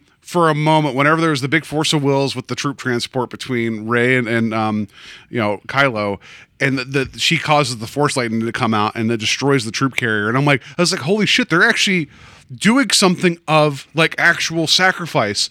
And then, like, it, it- did I think Ch- Chewbacca was necessarily dead? No, but the way they hand waved it away of being like, "Sir, we have a second troop transport that has a very important prisoner." I'm like, we didn't see a second ship. No, that's bullshit. Yeah. like that pissed me off. But then there was that. How good is Richard. Grant? Like they wasted him. So I'm like, I just want to see him like snarkily telling people things with his lighting on his eyeballs. Is that- like was that General Morticia Pryde? Adams? Yeah, yeah, General oh, Pryde. God, it's so good. I feel like they they had like who was the captain uh, of the dreadnought in the Yeah. Last Jedi? That guy was solid too. Oh, I forget the dude's name, but like the one at the beginning. Yeah, that guy was a he was in um officer. he was an apostle. He was the the Oh, the- yeah. he was the, Um, the the angriest Captain of the three. And I saw him after watching Last Jedi again. I'm like, that's the guy from Apostle. I wish he'd have been through this whole movie because he he is an intimidating dude. Yeah. Yeah. Um, but yeah, so other takebacks that JJ did. This is my opinion. You guys can tell me I'm wrong.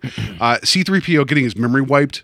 And then just restored like within minutes. I mean, they let it linger for a little bit, and there was there was the humor of like this is the first Yeah. time I've ever been in a fight, and it's like that was okay, and that felt very much like C3PO. But the whole notion of him like I, I want to see my friends for the last time. Yeah, that was a cheap heartstring joke, gosh, which I that- was like, so you guys remember episode three ended and Jimmy Smits was like, wipe his memory. Like, Yeah.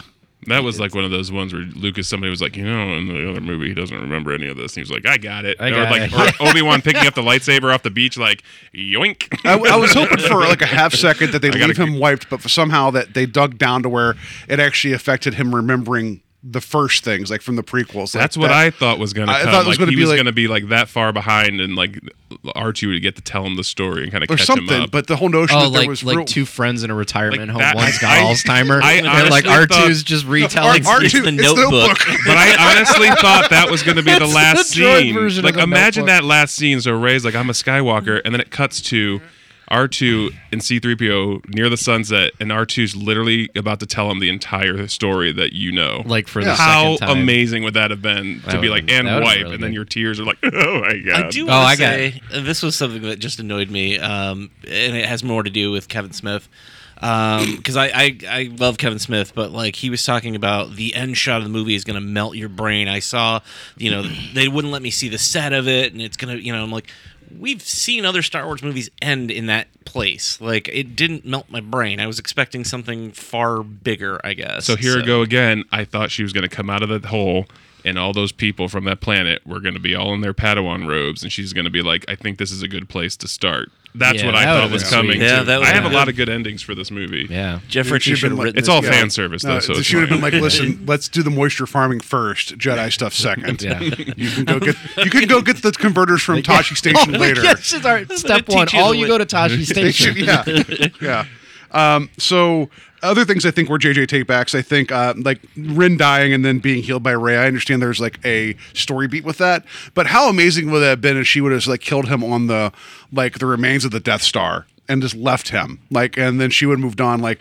That, I think that would have been way more powerful. Even though I do like that they gave Ben a redemptive arc, but that also feels very much in line of like Skywalker's. Either they're good to the end or they're bad, and then they're good at the end. That mm. feels like that's what happens with them. They could have really reverse Vadered that and have him fall in the water and drown, and then he has to have a respirator like, Or something. put on That him would, where like, he yeah. can only breathe. All in the back, right? yeah. Oh, so anyway, I was saying.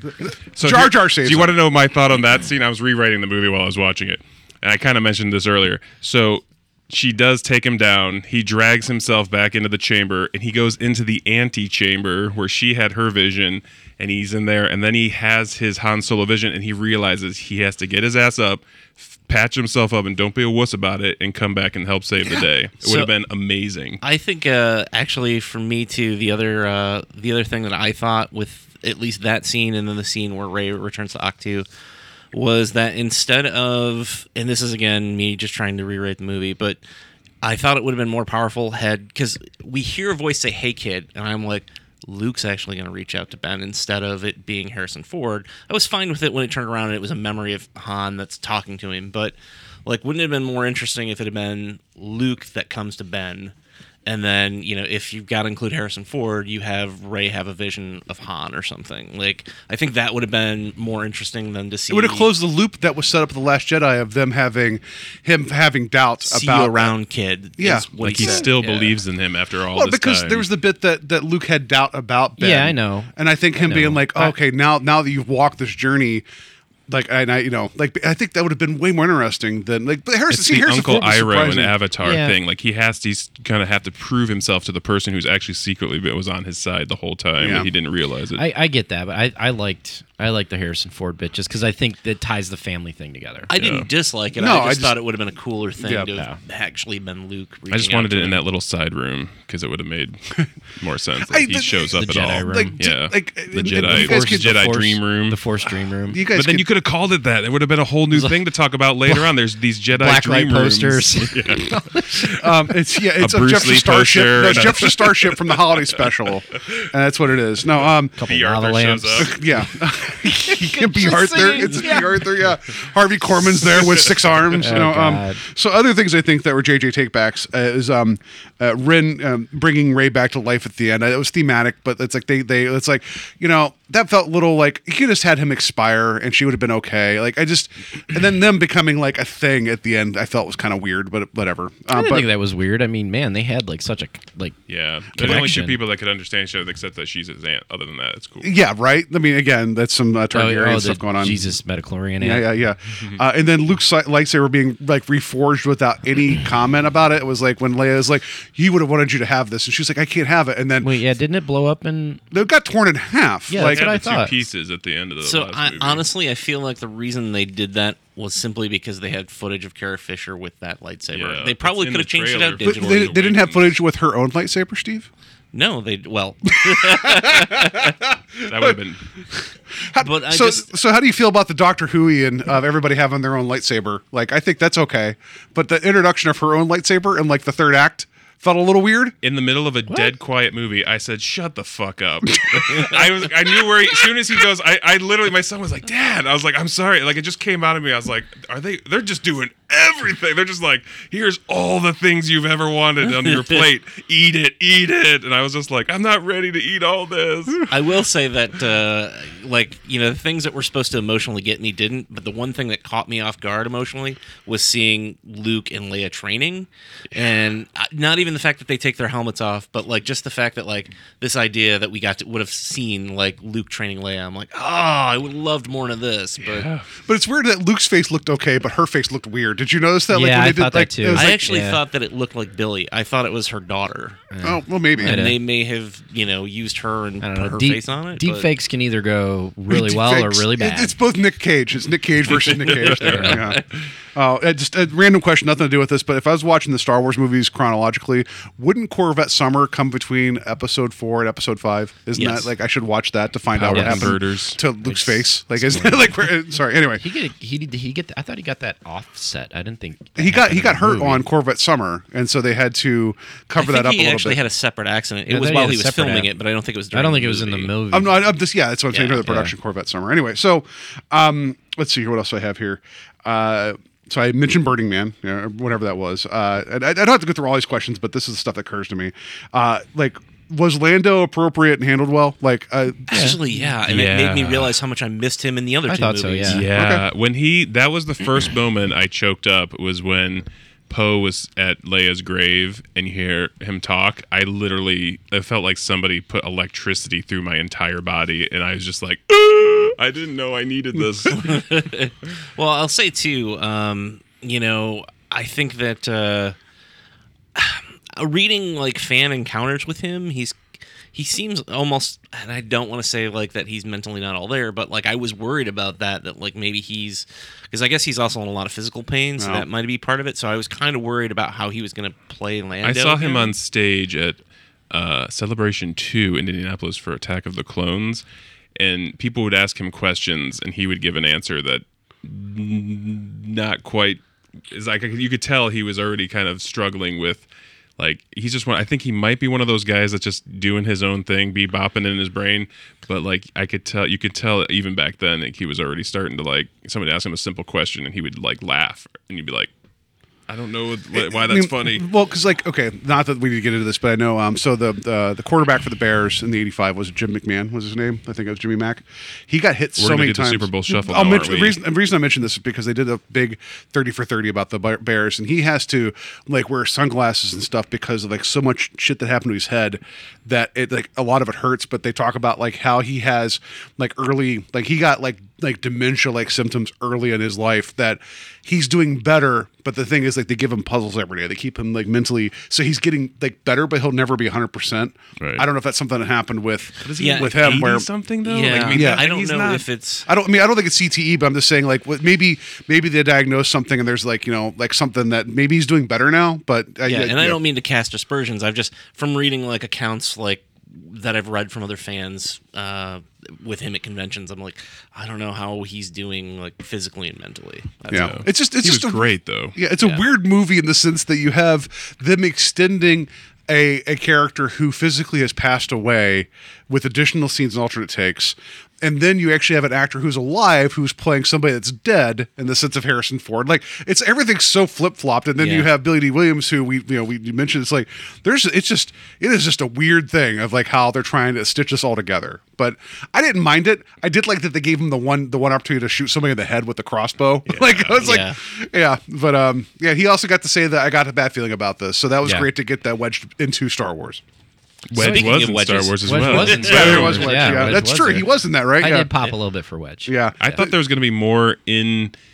Uh, I thought they were going to go full out with the in-flight shots of like like uh, they had uh, what about the ghost from Rebels, From and I thought they were just yeah. going to show all the characters. I was Like, let's just get expecting to see versions.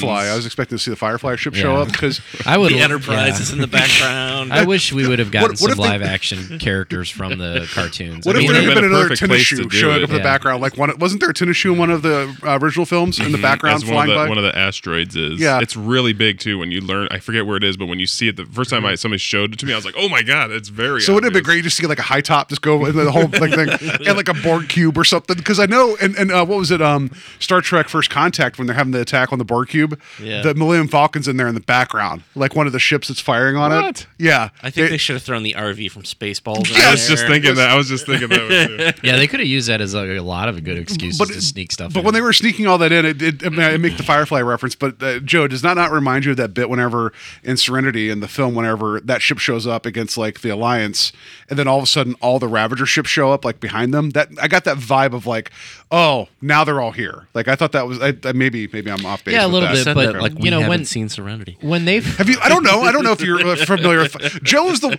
I, you really yeah you should have seen it. I'm brief, not gonna, brief aside, when when Joe was working at Blockbuster and I was not yet, I was a Padawan in training. Um, I walked in and I was starting to rent Firefly. This was one of the first conversations you and I ever had, where you're like, I, w- I think I went to go rent Serenity, and you're Yeah. like, you're like, did you watch Firefly? And I'm like, yeah. And you're like, okay, good. Like, I think you have accepted me as a person of worth at that point. Yeah, well, because I watched this. because I watched Serenity first because this was a couple years prior because I hadn't watched Firefly before Serenity and I watched it and then like I was like damn this is so good and then I went back and halfway through watching Serenity I was like sons of bitches killed Wash I was like so it would have carried so much more weight yeah, Alan Tudyk just keeps dying in sci-fi. so I love Alan. Tudyk. I just like to say that I also love Firefly. And and I didn't. I don't know. We've never had this talk. So Jeff, have you watched? Have you I've watched seen Firefly. I never saw Serenity. oh I no I just know. ruined it for I you was yeah the same I- way. Oh, sorry, but Wash I know died. by now. Yeah, yeah. I, I like that Yeah. Alan Tudyk. Like sometimes during like conventions, people ask about stuff, and he's like, "Yeah, my script was like thirty pages shorter than everybody else's." He's like, "What happened?" Um, anyway, um, all right.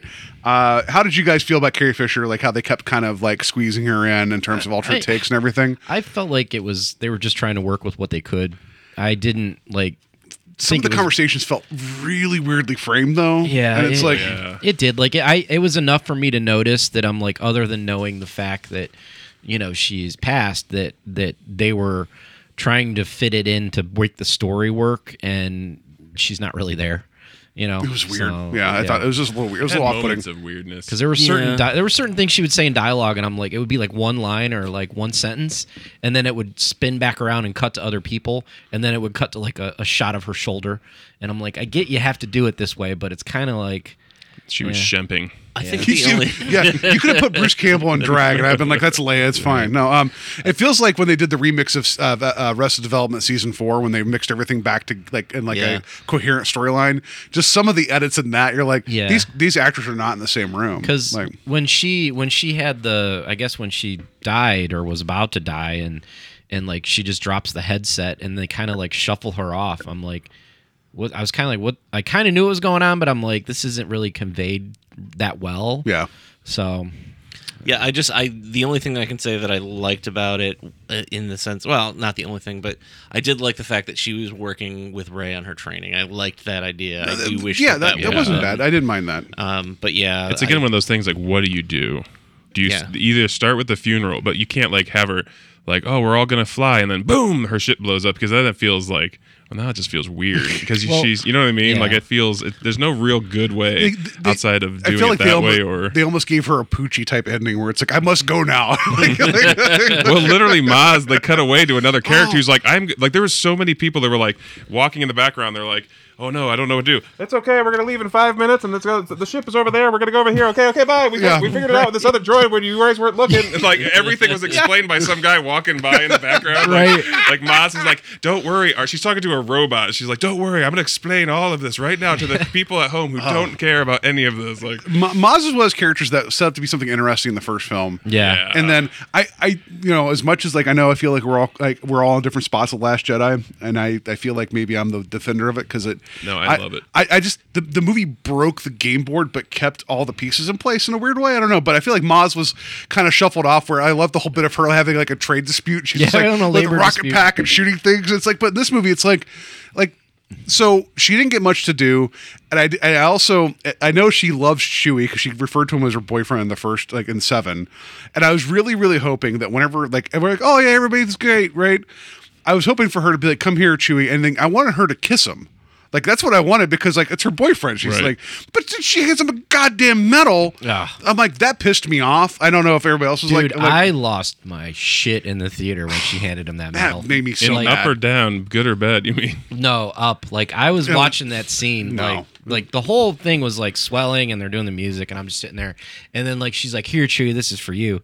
And like I like had to like stop and cover my mouth because I was like a grown man surrounded by people in a movie theater, and I'm just like I got so emotional that Chewbacca got that medal. For yeah, me. I was prob- Even- I was chewing through my lip a little bit. even though even though like I know he got it in, in like like ninety something with a MTV Movie Awards or something. Oh. they gave him a Those are lifetime. canon. Wouldn't it have been great It if they cut that footage together wasn't where it's canon. like, hey, we everybody we we, we beat the bad guys. It's like a Chewie's here at the MTV Music Awards.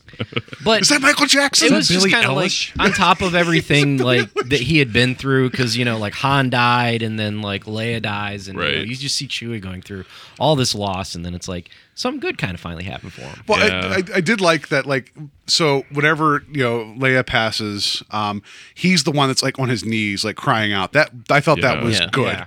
But him getting a medal, I was like, really? Like, I Well, just felt it would have been medal. cool if it was like I- like I- Leia had it and maybe like gave it to him with like one of Han's jackets or something, Yeah, just to kind of smooth I out the ugh. fan service. No, man, but in the movie at the time, I- I, I was just- just so like into all of the things like that. I just didn't. I was so halfway through the movie, I was like, I'm just again. Like everything else, man, I just let it wash me. You just I- do what you want to do. halfway do, through the and movie, I'm just gonna enjoy it, man. I just put my brain in neutral. I was like, I'm going to be frustrated, and there's bits going. There's going to be bits I like, and there's going to be bits I don't like. But when I got to that, I was like, what is going on? Yeah, Uh, that just caught me off guard, honestly, because I My like- daughter almost like jumped through the ceiling and Well, and that's, like, because I- like Chewie was like her dude and Yeah. Peter was her dude and like she almost like left the the, the building like she You know, jumped was so high there in an the air. acknowledgement for him? I didn't notice. Was there? Because like the end of I was trying to wipe away tears so I didn't see the first five minutes of the credits. Oh, I, Yeah, I I walked mean- out. I was done. I didn't. I didn't expect like a secret scene at the end. I didn't expect like Sam I'm Jackson sure shows up to Last Lando. Jedi like, ends like with Thanos at the end. you know a dedication They dedication didn't do to end her, credits right? shit, did they? I don't. I'm pretty I don't sure. know. I don't think. I, don't think they did anything. Not for- end credits. I'm just saying that, like, I think Last Jedi was dedicated to Carrie Fisher at Yeah. the end of the credits, Oh. uh, or at the beginning of the credits. I was wondering if, like, there was a dedication to Peter Mayhew because like, he would have see been it. the other big character Hmm. person who. Yeah, I didn't passed. like that. Also, Daisy Ridley got like fourth billing in the credits for um, Star Wars. Like for this film, it's like, Yeah. I, like I get you put Carrie Fisher first. That makes sense. I feel like she should have been second because I feel like who was, was ahead it? of her? uh, there was like two Mark, other people. I thought Mark Hamill was. yeah, and it's like, and I even think they even put um freaking um uh, Adam Driver in front of her. Yeah. Oh. And it's like I just you know, which I mean he's like, he's a co-star in this, no doubt, but It's her movie though. It's her I mean, movie. she crushes so hard in the second you know movie. what? Yeah. I'll like, s- I'll say this like like I liked Rey a lot, but it- it's like the first two movies I was like, you got to give me more substance to this character, and I feel like they finally deliver that on on this this movie. Like I felt like, and maybe it was because they kind of cleared up all the mystique, you know, with Right. her being Palpatine's granddaughter, but it just. You know, and it also kind of like showed her maybe like kind of struggling a little bit more than she has because mm-hmm. up until then it was it wasn't like you know, her, you know, always comparing apples to oranges with Luke training Rey and Yoda training Luke, but Luke was like super frustrated, I guess in a different way other than like what Rey was frustrated with with well, Luke. what Rey was looking for like so Luke knew he was he didn't know what to expect. he didn't know he was part of anything, but he was part of a team. He was like he's he was the hero of the universe at that point. He was the head of Rogue Squadron. Like you know what I mean? Like he had a life, and then so like he was expecting to become a superhero, where she was just looking for a family, like which is a different story. And and that's the thing that I think that people forget about these movies in general is that they're when people go, oh, they're for kids. I don't think that's an people take that as oh, I can enjoy it, but it's like no, no. But the idea is you're supposed to watch this movie and go, okay, you can even if you're not part of something big, you can still make something of yourself. If you Yeah. if you do the right thing, even if things go wrong, you can eventually prevail. Like that's what's really important about the whole thing, not any it's not like people go it's for kids they go they think it's because it's like they think jar jar like oh it's for kids like because it's dumb but i'm like no no it's it's for kids the the, the story the, the the morality of it is supposed to be something that a kid could watch and go oh i get it and learn something, whereas adults we should supposedly have already learned it, which based on the fandom proves they have don't not. know shit. You know what I mean? All right. So I, I think that ties into my frustration with having her have to be an actual Palpatine. I just figure like, you know, I'd all, I, I I would view Palpatine as more of an opportunist, where it's like, oh, she has great power, and I feel like Kylo has a weakness in him that he still is compassionate. I could probably take her because she doesn't have a family. And I can give her the thing that she wanted. I feel that's stronger beat, but whatever. Um, so, but the whole thing of like, here's your dark, here's your dark past. So, in that in that effort, I'm, I want to reveal to you guys. I wrote, I found out some dark secrets about your guys' past that will shape your future. I don't know if you know this. So I'll start with um I'll start with you, Steve. All You- right. This is something you did not know The about your Steve your, Wayfinder. Yeah, the Steve Wayfinder.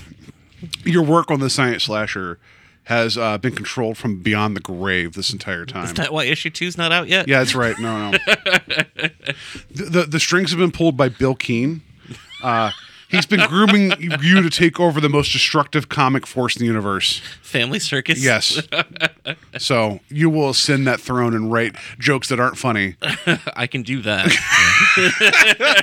You, you know that the guy that writes Marmaduke is kind of like above him in, in evil power. So.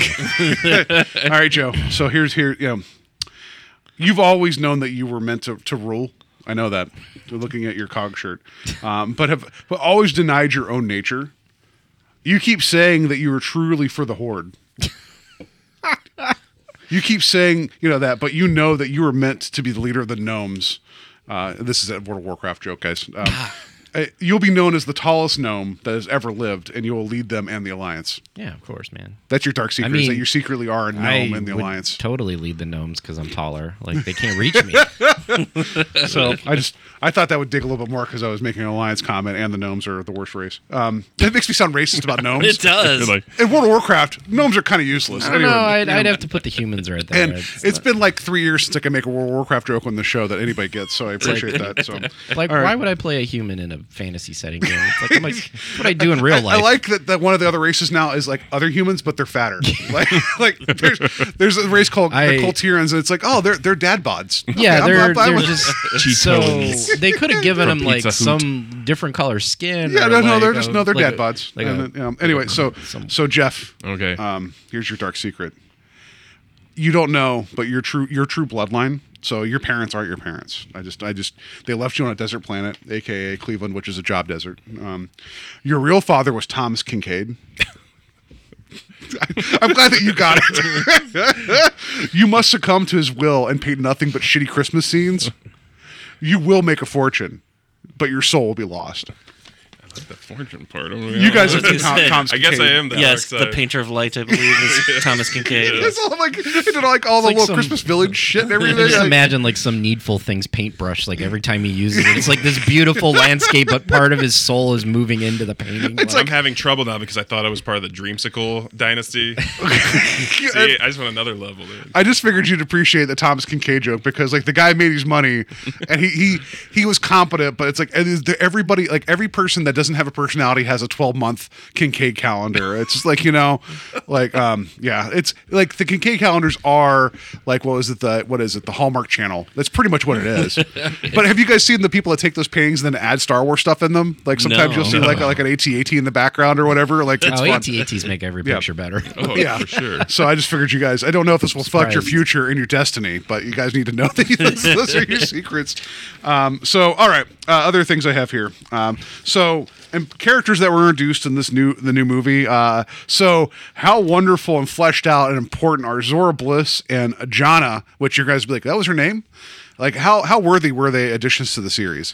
Zorii Bliss had the problem of having a really cool outfit, but showing up and she felt like she was knew she was wearing an outfit. Like where when Boba Fett walked Well- in, he was like, "These are my pants. This Well, is my shirt. This is what I wear." I actually read that uh, Keri Russell would not take, Take that the helmet off? Yeah. on set. I respect So, that. Yeah, I I could see how that came across because she was jazzed to be in. I don't that have a problem movie. with her playing the character. Yeah. It just felt like Nebula that went to a Daft Punk concert once. Yeah, It Well, just felt weird that they came into a world with snowy and everybody's wearing jackets, or like I don't know, She I don't looks know like that, she- or they just bumped into each other too quickly. I don't know. There was something about it that threw me off because I was so like, because I was so curious what this person was going to be based Yeah. on all the previews and It's stuff. just weird to introduce a new character halfway through your movie that's supposed to wrap up eight others. Like that's Yeah.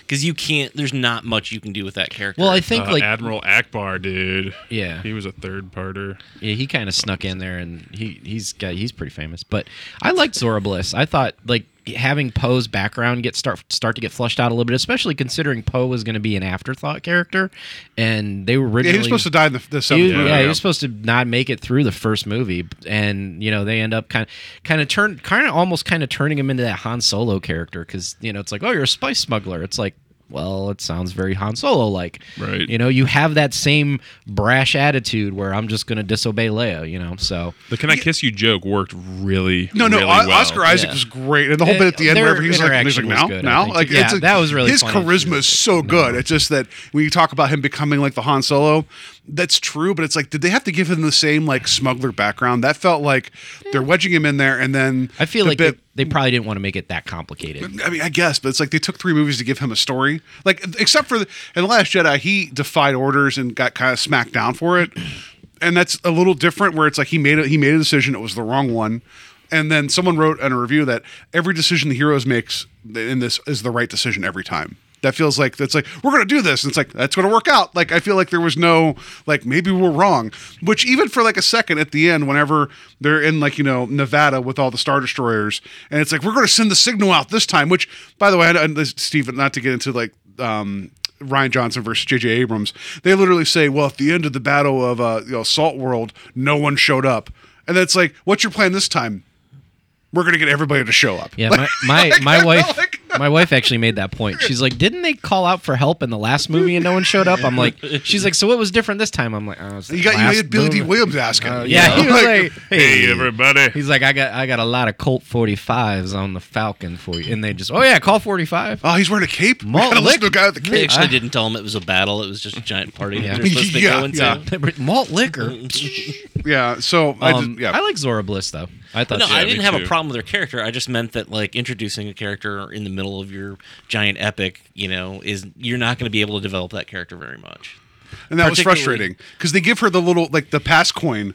It's like I like how it's like, oh, you stole a, bu- a badge from somebody. It's like, and then you go on your ship, you just take that badge, you put it in like a quarter into like an arcade machine, and then suddenly you're allowed to land on a star destroyer without I any vetting. It's like it's the same thing. Like you've also got a character who was established as pretty big in the second movie, the character Rose, who's barely present. yeah, thank you. I meant Hold to on. write about that. Hold yeah. on. Yeah. I just I just we talked about I rewatched Last Jedi. Did she not die at the end of that movie? No, No, All I remember he was, was rubbing her head and. Man, But Well, uh, there was like weird. this this this weak ass peck kiss that they had, and then she's like, Ugh. and I'm like, she's dead. She's dead Well, I mean, the to cockpit. be fair, I'd pass off John Boyega kissed me too. Like, no, that I- was a weak. That was a super weak kiss. Yeah, Like, that's fair. Fair enough. though. yeah. but it, I'm, I'm just no, saying. she like, got sidelined hard in this movie. But- that was frustrating. But no, like I literally just watched this like yesterday, and I'm like, they really implied she died in that cockpit. See, after I never kissed thought him. that they implied she died though. Because he That- drags her back and he's like med kit, and then she's on the Falcon getting medicine. he's Ah, like okay. rubbing her head, and that's how Rey sees her. yeah. Rey kind of comes back and feels lost because like all her friends have new friends. Yeah, but I like at the end of the Last Jedi. It's like you, you pose like, "My name's Poe." She's like, uh, "She's like, oh, hi." It's like the whole thing. Like, that's right. They literally never met each other up Yeah. to this Yeah. point. Well, No. like Did to we all- that too with Rose getting sidelined. I mean, they they hooked him up with uh, the stormtrooper gal. What was her name? Jannah. Jannah. Yeah. Yeah, like I'm not- I I'm surprised Rose wasn't kind of mean mugging her like at the last third act because like she was in the third act. Yeah, she's like, I rode a horse with you with a cat head. Like, Yeah, you're riding a right. horse with Oh, her. you're riding horses. oh, you got a new girlfriend. Go riding horses. yeah, with. yeah, I yeah. see that. Oh, you guys are Oh, both. oh, who taught you how to ride a weird horse? It was Right. me. Yeah. I feel like Just- they gave all her lines to the Hobbit dude. What's his name? Uh, Who? Oh, the little or little Pippin. dude. Um, what? No, no, not. Oh, you mean the guy oh, from we not Lost? talked about Babu Frick Babu being a Frick. freaking amazing. Like I, I saw Babu when I saw Babu Yeah. Frick like the in the the pictures and stuff online, I was like, come on. And then like after like like three interactions, I was like, this guy's awesome. like, I was like, when he shows up at the end in the cockpit, I like, think everybody on a row almost like left the, their it. ceiling Yeah. again. Like it was just like ah. hey, and then C3PO, he's like my oldest friend. Sorry, uh, Steve, you're gonna make a point. Uh, if I was, I forgot it. No, you're talking about like we're talking about like the the Rose being Characters. sidelined. Oh yeah, no, I just you know I don't understand why she wasn't part of the adventure. I I know she has a line where she's like, "Well, General Leia really wants me to do something important here." Yeah. I have to go. I have to go work on this fridge and stay in it through the whole movie. Yeah. That's what I have to do. no, it's because like she actually is one of the the most important lines in the Last Jedi, which is you don't we don't fight for what we hate or what we don't Yeah, we we don't don't fight against what we hate. We, fight, for what we love, and I feel like I feel like that's not the lesson this film took. Like because it feels like I don't know. It just like as much as you say that they didn't like shit on the Last Jedi. There's literally a point where Luke says to Rey, "I made a mistake." And it's like Yeah. I get that it's it's from a point I was going I actually wrote my notes here. I said um what did I say? Well, here? yeah, even even when she throws, you said like we talked about this a little bit when he when she throws the lightsaber at the the- fire and he catches it, and I'm like, that's completely the opposite of what happened another That's movie the ago. one. Yeah, that's the one thing that I feel like is him taking a jab at the Last Jedi, being like, "I'm going to give this what it should have Well, been." But Yeah, see, yeah. I took that like if you want to go inside the movie, like yeah, kind of that's the trick of watching these movies. You have to like watch it for what it is and not like let that come in with you. It'll go like that seems like a Luke Skywalker making a joke of like what an ass I was that last. Oh, no, time no, he I threw get- a I get lightsaber at me. That's how I took it. the other thing too is is that Luke actually says the Leia's last line from the, the Last Jedi to her when she she doesn't know how she can go on, and he's like, "You have everything you need," which is Leia's last line to Rey at the end of Last Jedi. Okay. So I didn't feel like it was a, oh, we're taking away Luke's you know assholishness from the Last Jedi. I think it's just him reinstating the idea that like you have what you need to go do what you need to do. Well, just the notion. So I actually wrote my notes here. I was like, literally, I said, uh, uh, "Luke's redemption," and I put that in air quotes. Steve, your thoughts? This is what I wrote. like, no, but like when he like when the lightsaber goes flying, he grabs it and he was like, "That's not how I treat this." I'm like, I get that it's a joke and it's him being Yeah. like, "I know what I did," but it it, it, al- it almost feels like the hand being reached out to the audience and being like, "Oh no, you guys didn't like that." Yeah. Oh, you know. Yeah, 'cause and I know you have a problem with way. in the Last Jedi where he just takes it and just like flippantly dismisses Well, it. Well, because it sounds like it should have like a Benny Hill like thump right after it. Womp, womp, womp, womp, womp. Like It is the way Just- that, just- it- ironically, porn it noises. is the way that they do it more than the th- fact that he did it is a weird thing in the in Last Jedi. Like if he'd just been like, if he'd have just dropped, just dropped it, Yeah. or like it's Yeah. very, it literally even goes. yeah. Yeah. like they added a sound He, effect. he opens the bomb, takes the batteries out. He's like, "These are useful," and just throws the rest away.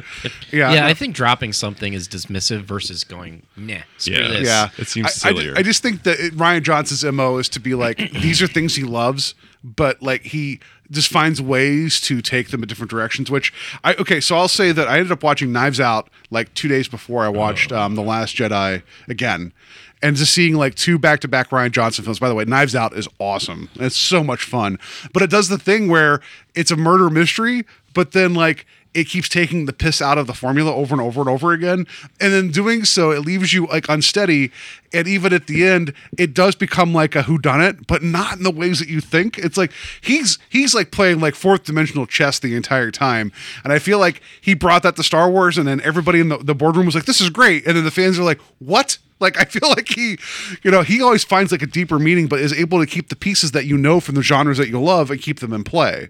So, but He's whenever- somebody that he can explain why he does things where other people go because it was cool or Yeah. I, I I don't well, we're gonna do this one thing so we just kind of changed it a little where he's just like this is why I did this end of story like he there's no doubt you know yeah. So I, I, I actually didn't think, you know, if you're asking, like, did I think that was Luke's redemption? I didn't. Like, Luke doesn't need redeeming from the Last Jedi. Like, Okay. that's his arc.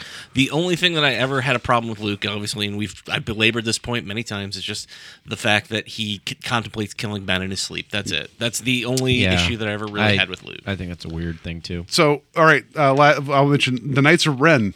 Okay, that's that's not a question. Everybody a wanted statement. They had to everybody wanted back. something with them because I mean, ever since the Vision and the Rain, Yeah. didn't they have lightsabers in the Rain? Though? I don't know. No. No, they didn't. Okay, No. because I know they didn't have lightsabers. Like, I feel like like the Black Order and like the Avengers films, like they didn't have like much, but at least you got like like a sense of them, and they had a couple lines. well that's what the, like the one stormtrooper's like goons which I was like they had like the ship that was literally had like smoke like like like like they were like burning they were Yeah. coal rolling like a bunch of like horrible people Yeah, they're- they're- and like um And then like I felt like yeah, they're just sort of they kind of threw it away as like they're just like his goon squad, like his like the guys that are like yeah man, you're the best, buddy, you're the Right, best. Yeah. yeah. go beat that guy up over there. Like Right. but they're like all, but the way they were like sneaking around the desert planet, they're just like they're like peeking out like oh. like it was so Because when, strange. he- when he finally faces off against them at the end, and I thought that there was actually a nice, fun, almost Harrison Ford moment of like when he pulls the lightsaber out from behind him because of the the force power of passing things back and forth, which was hinted at in the second movie. I, know, I'm still not a fan of that. I mean, but, but there was that sequence though of them fighting on um the you know the one planet of Ki- uh, Kimchi. That's not the name of the planet. Yeah, where And she on- hit on the, yeah. the the basket and, and the I think I was like out. the way like I I have problems with the film, and I don't know if I necessarily agree with the arc of it, but that was a cool looking scene. It was amazing. how it kept going like around and around and he and, didn't around. know where she was until something Until they- until they hit the recognized, Vader and you're helmet. like, oh, I would yeah. have been fine with that if it wasn't for the physical like teleportation across the galaxy of things. Like Yeah. if it was all the force projection and then like after it broke, it was like things were destroyed around them from just like the the force physically affecting Yeah. things. But it's like if you're gonna pull the beads out of the basket there and then the lightsaber is gonna teleport. Well, he to grabbed you, the, the he grabbed the and he necklace off of her. It's like it was at least established early on that you Yeah. could get that because if had that come out like out of nowhere, I'd have been like, that's bullshit. But Well, at least in Last Jedi, he's got rain on, on his him. hand, yeah, yeah. Yeah, so I, it's kind of set up that- a little bit. I don't like that force power. But That's just I- me. Sorry. But I- but I like that he gets the lightsaber and like he just kind of does like a shrug of like, "Yep, that's what's going to happen right now." That felt so Harrison and there's Ford. a moment where he takes a beat and he's bent over and he kind of has that like, and then he, go, and he Oh, goes right back into it, and you're like, that guy Yeah. is charming He, uh, as hell. when he went from jumps on the, uh, charming He hits like the a big snap. chain. he hits that chain. He's, He's like, like, "Oh, oh, that is yeah. totally an Indiana Jones right there." Yeah. Yeah. Yeah, I, I, you're so right. I, I really honestly thought that the film, after all the things that it catered to, like what you thought was going to happen, did that the, the the title Rise of Skywalker was like I was like, oh shit, this is going to be Ren's story, Mm-hmm. and I was like, cool, and it's like, oh well, he's dead. Like, and then it's like, then then Rey takes the mantle, which I know it's an interesting idea, but I was like, wouldn't that have been great after JJ gives everybody everything they want? That the subversion is, it's actually Kylo Ren like having to live with the knowledge of what he did, but trying to forge a new new path. Because everybody that has a redemptive arc either becomes a force ghost and then fades away. Like you don't, he doesn't have to live with the consequence of his actions. It literally could have been the same exact ending of him going back to Tatooine, and then mm, again with or without those kids who were force sensitive, obviously, and Finn, and the girl being like, "Who are you?" and he go like, "I'm Skywalker," and it would have been like it's almost think- equally as emotional Yeah. because Yeah. he's That was- saying, "I'm not Kylo Ren. I'm a Skywalker." I think after they kissed, like I was expecting like something where they would go off in the sunset, and then you get like this Franklin Richards Force kid that's like a Palpatine and a Skywalker bloodline combined, and it's just like this unstoppable I, Force I have a quick question. they have to kill him in his sleep. yeah. Don't let uncles watch your kids. no, um, I, I'm just curious if uh, when Rey is reaching out to other Jedi to gather her power at the very end of the film, and you hear the voices, were you not expecting to see Force Ghost standing behind her? That's a hundred percent what I thought. But my That would've been my- th- amazing. here's another thing that has troubled me since literally the first film is Anakin exists as a Force ghost. His grandkid is praying to him. And he never shows up to be like, dude, what the fuck are you doing? Like I, like I had to kill a dude. I had to slam. I killed so many people, and I literally threw a guy down a well to stop this. And you're you're you're worshiping my toilet head, like you know what I mean? Like, like, like, what are you doing? Like, it would have been amazing for Anakin to show up and give Kylo a like, what are you doing? And that's Yeah. the that's the one thing that I, I wonder about with Yoda popping up in the Last Jedi because I'm like, well, why hasn't Yoda like popped up and been like, Luke, you because were he'd cut himself off from the Force. Yeah, but he could have popped up at other times before that, though. True. yeah. You know, Is it like a most maybe before he goes hour? to confront his.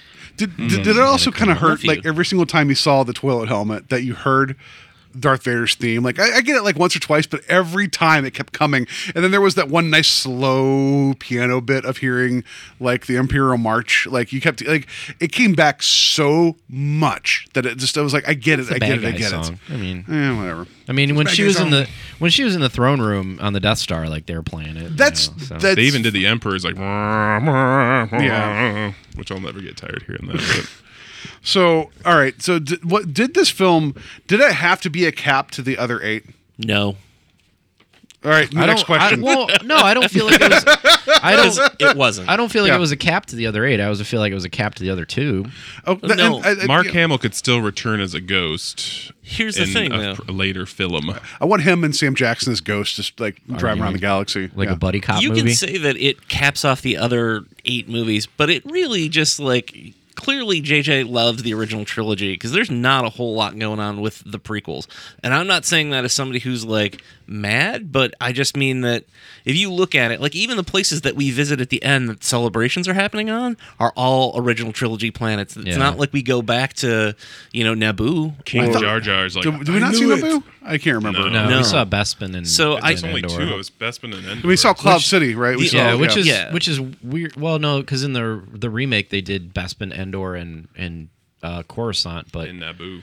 did they do Naboo? Yeah, they- Yeah, they did they Naboo, did, yeah. And why didn't we go back to Coruscant? Like They blew. ever? Didn't they blow, no, Like, they didn't blow They Coruscant never up. I, no, they blew up you know, another they blew up city. another That would have been Yeah. Coruscant would have been a good one to go back. But to. I just, Yeah. you know, for saying like, oh, I'm capping off all eight movies. Really, what he's saying is, is I stole a line from Revenge of the Sith, so I'm saying that this is all tying everything up because it's not really, you know. And I, I, I yes, I'm a huge fan of the original trilogy, but I'm just calling it out because it doesn't really cap off the other.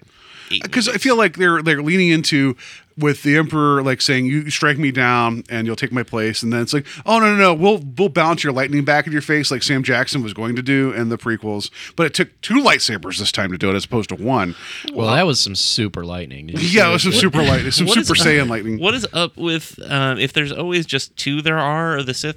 Why is there an arena full of them? Right, that They never arena- said where they that arena said, was super like, confusing. That that part confused me the most out of anything because they never e- even Acknowledged He just who- said we're here, and they're like, is it just all like I thought? Some I at think one point was- somebody was going to be like flip. And We are going to see young Palpatine clones or like Yeah, I- I, I don't even know what that could have been. I think it was just like the ancestors. Like I think it was like a, all a the projection. Genoshans? Yeah, I think it. I think it was like the ancestry of the Sith. I think it was all like ghosts, like cheering it on. Right. I think that's what it was.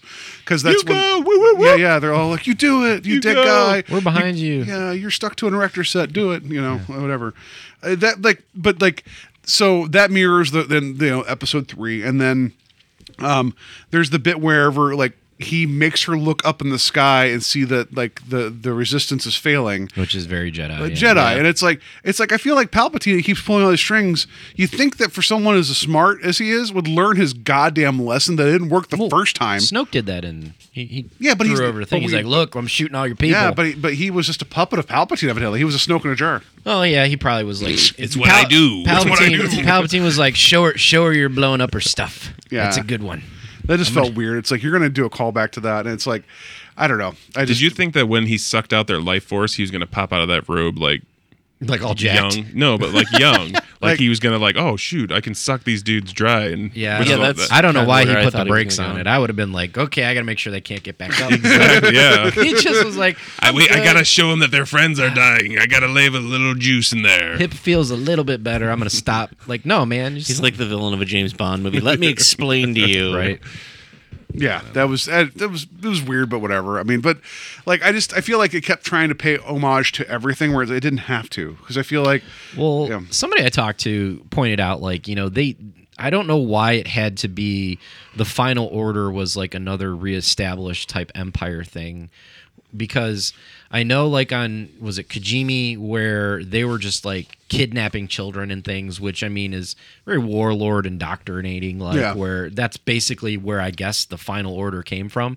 Because it was like, all, like you pointed out in the beginning, it's like all these ships just come out of nowhere. It's like, where the hell were you building this? Like, Yeah. that was my first thought when those ships popped up. I'm like, who's manning those? Because I mean, that's like a that's a See, huge so you could have like again they could have explained that as like since they're the old ships they could have been like well they were just there. Well- and like if he was a ghost he leads them there and then he's just basically like look they're all here just take them and then that one dude that I love who's Pryde yeah.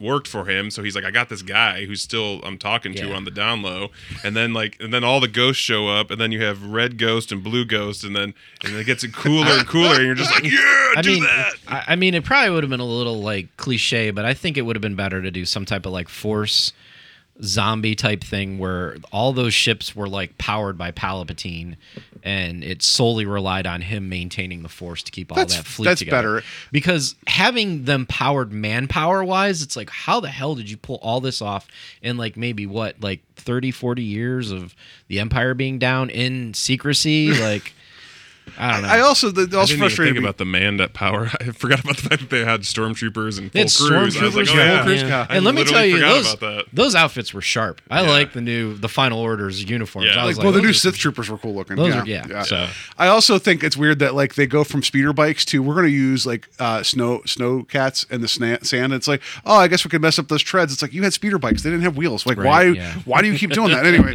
Well, I mean, that was Thanks. another No. that was another Jedi like copy was the the chase Yeah, the um, it's like they s- slam them into the trees. So, the what did you guys think about like the whole thing of like, oh, we like we have 15 hours to get everything up and running, but we need to show them a, a show of force that our star destroyers can blow up planets.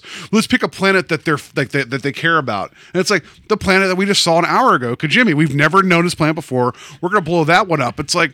No one gives a shit about that planet. Like it just, I felt like it was a weird show of force. And it's like, but if this one star destroyer can go out and destroy planets, why are the rest waiting? Well, I Like, thought it uh, was like- weird that they hit Kijimi because it was like they were they were literally pulling people out of their homes like a day earlier and still trying to like recruit I guess recruit or like take people. And then they were just like you know what? I, did they tap it? Were they like okay we got everybody we probably could. Let's just blow it up now or were they you know so it's like it would have been like they, they should have blown up like Tatooine and been like screw you guys. This is we're done now you know or Jakku. Like that'd have been like you think he would have blown up the forest moon of Endor just out of spite? Like I just I just feels weird that like it's because at the end when you see like a whole the whole fleet collapsing and you see the Star Destroyer outside Cloud City Yeah. falling it's like wait these ships were all in position and they didn't fire yeah That- that's like I also don't understand the longevity of an empire yeah, that was- that's going to destroy every single planet that it looks at. That feels like that's a bad use of resources, but that's just me. I don't know. Anyway, it just yeah. All right, this film. Um, so, what are your guys' thoughts on this new trilogy, a standalone from the other six? What do you guys think of just this one? Uh, I mean, I, I, I mean, even though I, I kind of didn't like the ride of episode eight, I, I think it, it fits in, and I guess I don't think it's as good as the other two, like in terms of like, I guess how I enjoyed them, but um, I don't think it's terrible. I feel like the course correction of nine, kind of some things made sense that didn't make sense to me before. So Steve? I feel like uh, I think it's still messy. I I think it's messy, but I also think that uh, all right. I'm going to take you back for just a second. When it was announced that Disney had acquired Lucasfilm, including Star Wars, uh, I was on my honeymoon, and I made the joke to my wife. I'm like, "Oh, I'm like George Lucas gave me a, a wedding gift," and uh, but I also stopped, and I'm like, you know what? I'm like it. It's gonna feel weird to have new Star Wars movies that are without his supervision. Like even for all the things that I can complain about with you know his tendencies with the prequels, like it was still one guy leading it, you know. And I kind of feel, in retrospect, looking at and again, this is f- three days after seeing you know this movie. Um, this feels very much like everything else that was in- in the expanded universe, whether it's Legends or the current expanded universe. It feels like something that wasn't helmed by its creator.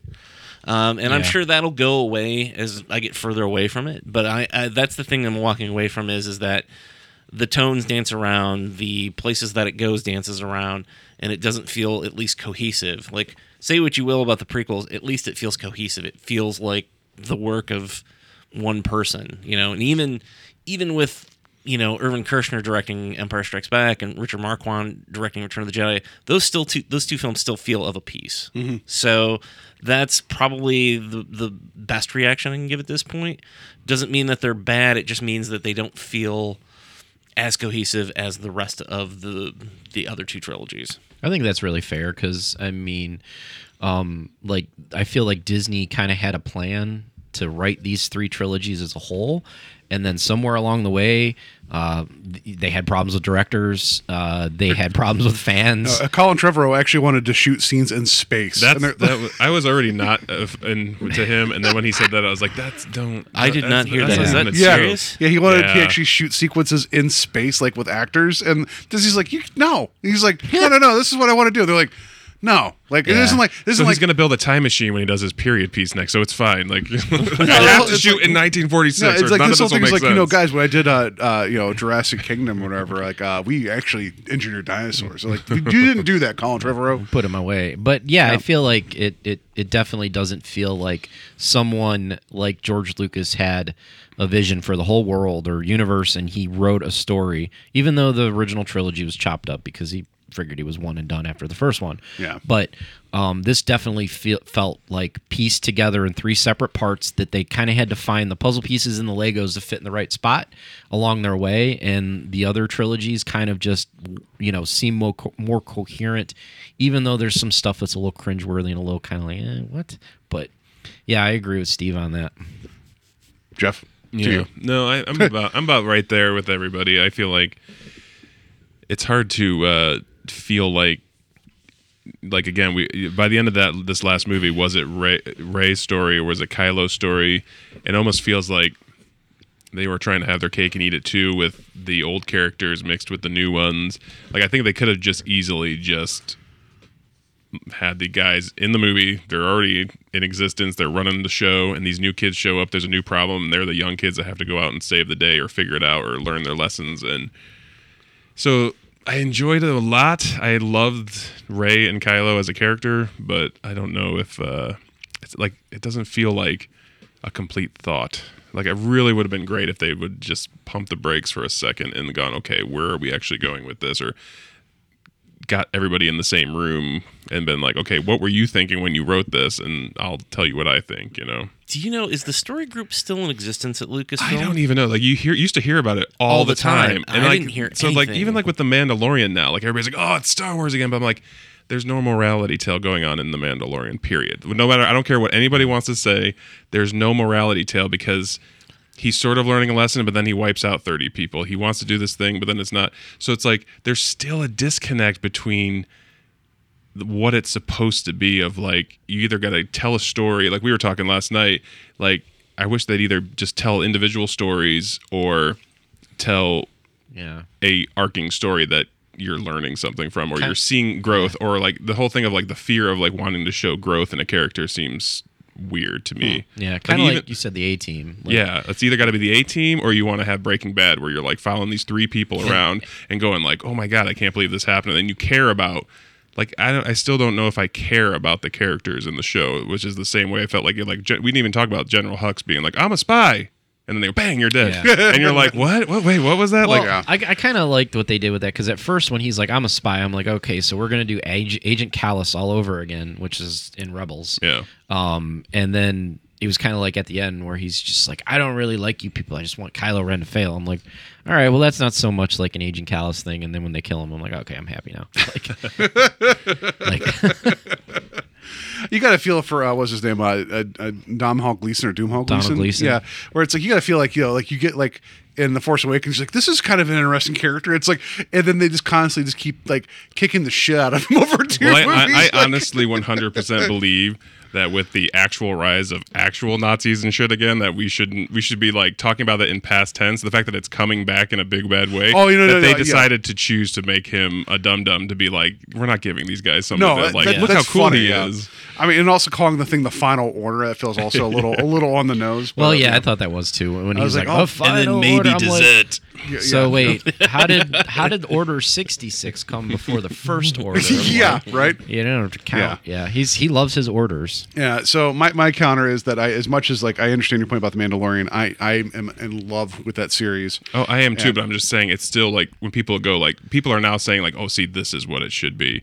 But I actually think I like know. the end, yeah. Yeah, no, the end of Rebels actually started to feel more like they found this tone of like parental lineage and kids learning and growing up, and they found oh, this Oh, yeah. amazing tone, and then they had to end it obviously, but like that's that was the sweet spot. Like but I they think, could still take it that way with the Mandalorian. Yeah. I feel like this first season, I don't know what's going to happen in the next, the last episode that's Right. coming out, but I feel like they were building something up just to kind of drop you like whatever Baby Yoda's secret is. But I, I mean, they said that it was going to be kind of a lot of areas of gray. Like he's a bounty hunter, but like you definitely tell he has a moral compass. right. Do we? Did, did you guys think uh, it felt a little too convenient that suddenly we saw Baby Yoda use a force power that we'd not seen before, and then it pops up like twice in this movie. That was frustrating, just in the sense of like, not that I was going to be surprised in the movie, but it's like, oh, I just saw this literally 24 hours ago. Yeah. Like Yeah. that felt a little weird. Well, that's the reason that they pushed it out. I heard they Oh. they pushed that episode out before. to, to set the stage for the set the potential sta- of that. yeah. They're like Baby Yoda will cure all your ails. Like, And that's true, You believe does. it when Baby Yoda does it. the movie ends. It's this movie was supposed to end with Rey on Tatooine. Now No, it's it's just Baby the child. Yeah. Just the child. No, I just it's just weird to me that like I am so down and invested in the Mandalorian and everything about it. It just it's it's like with the exception of one episode, Steve and I talked about it already previously to the recording. Everything has been like firing on all cylinders for me, and I'm like, how can how can Disney get that so like right, but then I get so like left kind of like middle ground with the the movies. Well, that I just th- feels weird to me. I think Jon Favreau is a big piece of that. Well, I it's, th- again, one voice. I- I being, you know, it's one guy's idea. Period. He wrote I the think whole they're also you know? trying to get more fish, so to speak, with the net of the movies versus like the streaming TV That's show. fair because I feel like you could have done a Mandalorian movie like this and told like the first half of the story in terms of like the, the bounty and finding the Yoda and then like you know double crossing. I think you could have made that into a compelling movie. Yeah. Um, but yeah, it just moral of the story is the Mandalorian's great and I'm glad that it still exists. But Well, maybe what also maybe I'll just leave it with this Yeah. for the whole. This will be my last word on all this. Is I feel like people always go, well, "This doesn't. This isn't Star Wars," but I'm like, I don't know if anybody knows what they really want or what it is, and I kind of enjoy that. When I was thinking about on the way over, I kind of dig that we have. Uh, like you said earlier, uh, that we had a warm cup of coffee, and then we have this like zen, like heavy, slow movie, and then we have this ones that's just like, let's do all of it, and you're kind of like, yeah, that's kind of a good Saturday afternoon, you know. Yeah. So I don't know. I always feel like with the Mandalorian, for me, it's Star Wars has always been space opera, space western. Yeah. it's space western. and, and the 100,000%. Mandalorian's completely space western. Space like I'm just yeah. it's screaming. You well, know? I, the other thing that I would say too is, is um, you know, when it comes to our, you know, views and opinions, like things t- change with time, you know, which is why I didn't want to put like a big cap on like this is exactly how I feel four days after seeing the movie. But, um, you know, I I think I was talking to you about this a week or two ago before recording an episode. Um, uh, time is such an interesting thing. Um, for those of you who read comics or read comics, the comic book adaptations of The Empire Strikes Back and Return of the Jedi were mainly helmed by a gentleman by the name of Al Williamson, who is my favorite Star Wars artist. But if you go back and look at the letters columns, I think he's literally the best comic book artist ever to handle Star Wars. There are literally letters in every column for the entire uh, Return of the Jedi, or I'm sorry, Empire Strikes Back and issues after it. Uh, the letter columns, people telling you know Marvel how terrible they think Al Williamson's art is. And I think he's one of the like best artists to ever touch Star Wars, at least in the comic book world. So it's it's it's one of those things where opinions are going to change in maybe 20 years from now we'll be like oh this holds together a lot better than i thought it did or worse who Yeah. knows you know um, i'm constantly you know having just revisited the prequels again i'm like oh you know what these are things that i you know I, I liked a lot of my original opinions still stand but i'm able to at least find other things in them so So the last question I'll ask, and we'll put a cap on this, is what's your one Christmas wish for Star Wars going forward? Like in terms of like if they make any more movies, like what's your one Christmas wish that you hope for Star Wars? baby yoda everything That's right. All right. All right. I, I don't know. I don't know if you guys got uh, anything else. I just want Obi Wan to be amazing. Like the series. I, I Yeah. have a feeling that the Cassian Andor one will have an awesome like that. Every week you get to have a cool adventure, Mm-hmm. but I really need Obi Wan to mean something. Like I can't. I don't want them to do silly adventure with Obi. I need it to be kind of heavy and about something. I need that Zen back into my Star Wars a little bit. i think More samurai. Well, the person Western. who directed the, the Prison Break episode of The Mandalorian is the one show running Yeah. the, the um, Obi Wan series. So I'm hoping. and that's that was a, an existing script that they're padding. So hopefully that's a good sign. yeah. I think uh, I think if they keep going with the TV shows um, and giving you these bite-sized pieces, so they don't have to like wait two years to like try to like write something messily and course correct anything. I think that'll be a better use of Star Wars for them because then you can gauge things easier because you have you know episodes coming out or a new show coming out. Like for me.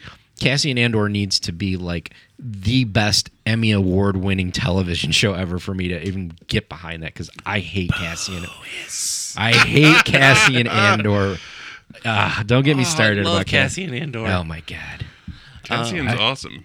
I hate Cassian Andor. So I will just say, and seriously, my I my feel like wish- somebody went up to him in the movie, like not not in not in production in the movie, and they were like, "Hey, it says in the script you just don't randomly kill people anymore." But that- Ah, Steve, that's what I was talking to you about when I watched Rogue One recently. I was like, the, the motivations of like almost everybody except for Donnie Yen flips in that movie. Yeah. And it's like halfway through, it's like, oh shit, we got notes. I like, guess I'm yeah. that's well, like, wait, but this guy actually did something really bad. No, no, don't shoot him.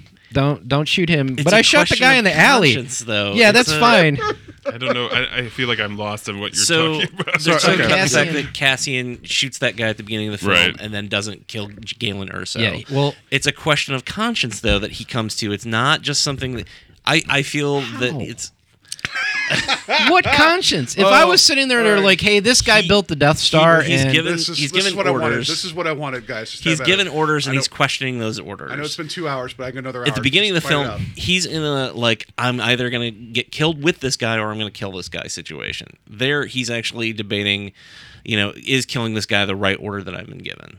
Uh, That's that's the way. I or he's a take it. soldier and he's just doing it because that's what I have to do to do my job. And then Yeah. at some point he realizes maybe I don't need to do this to do my job.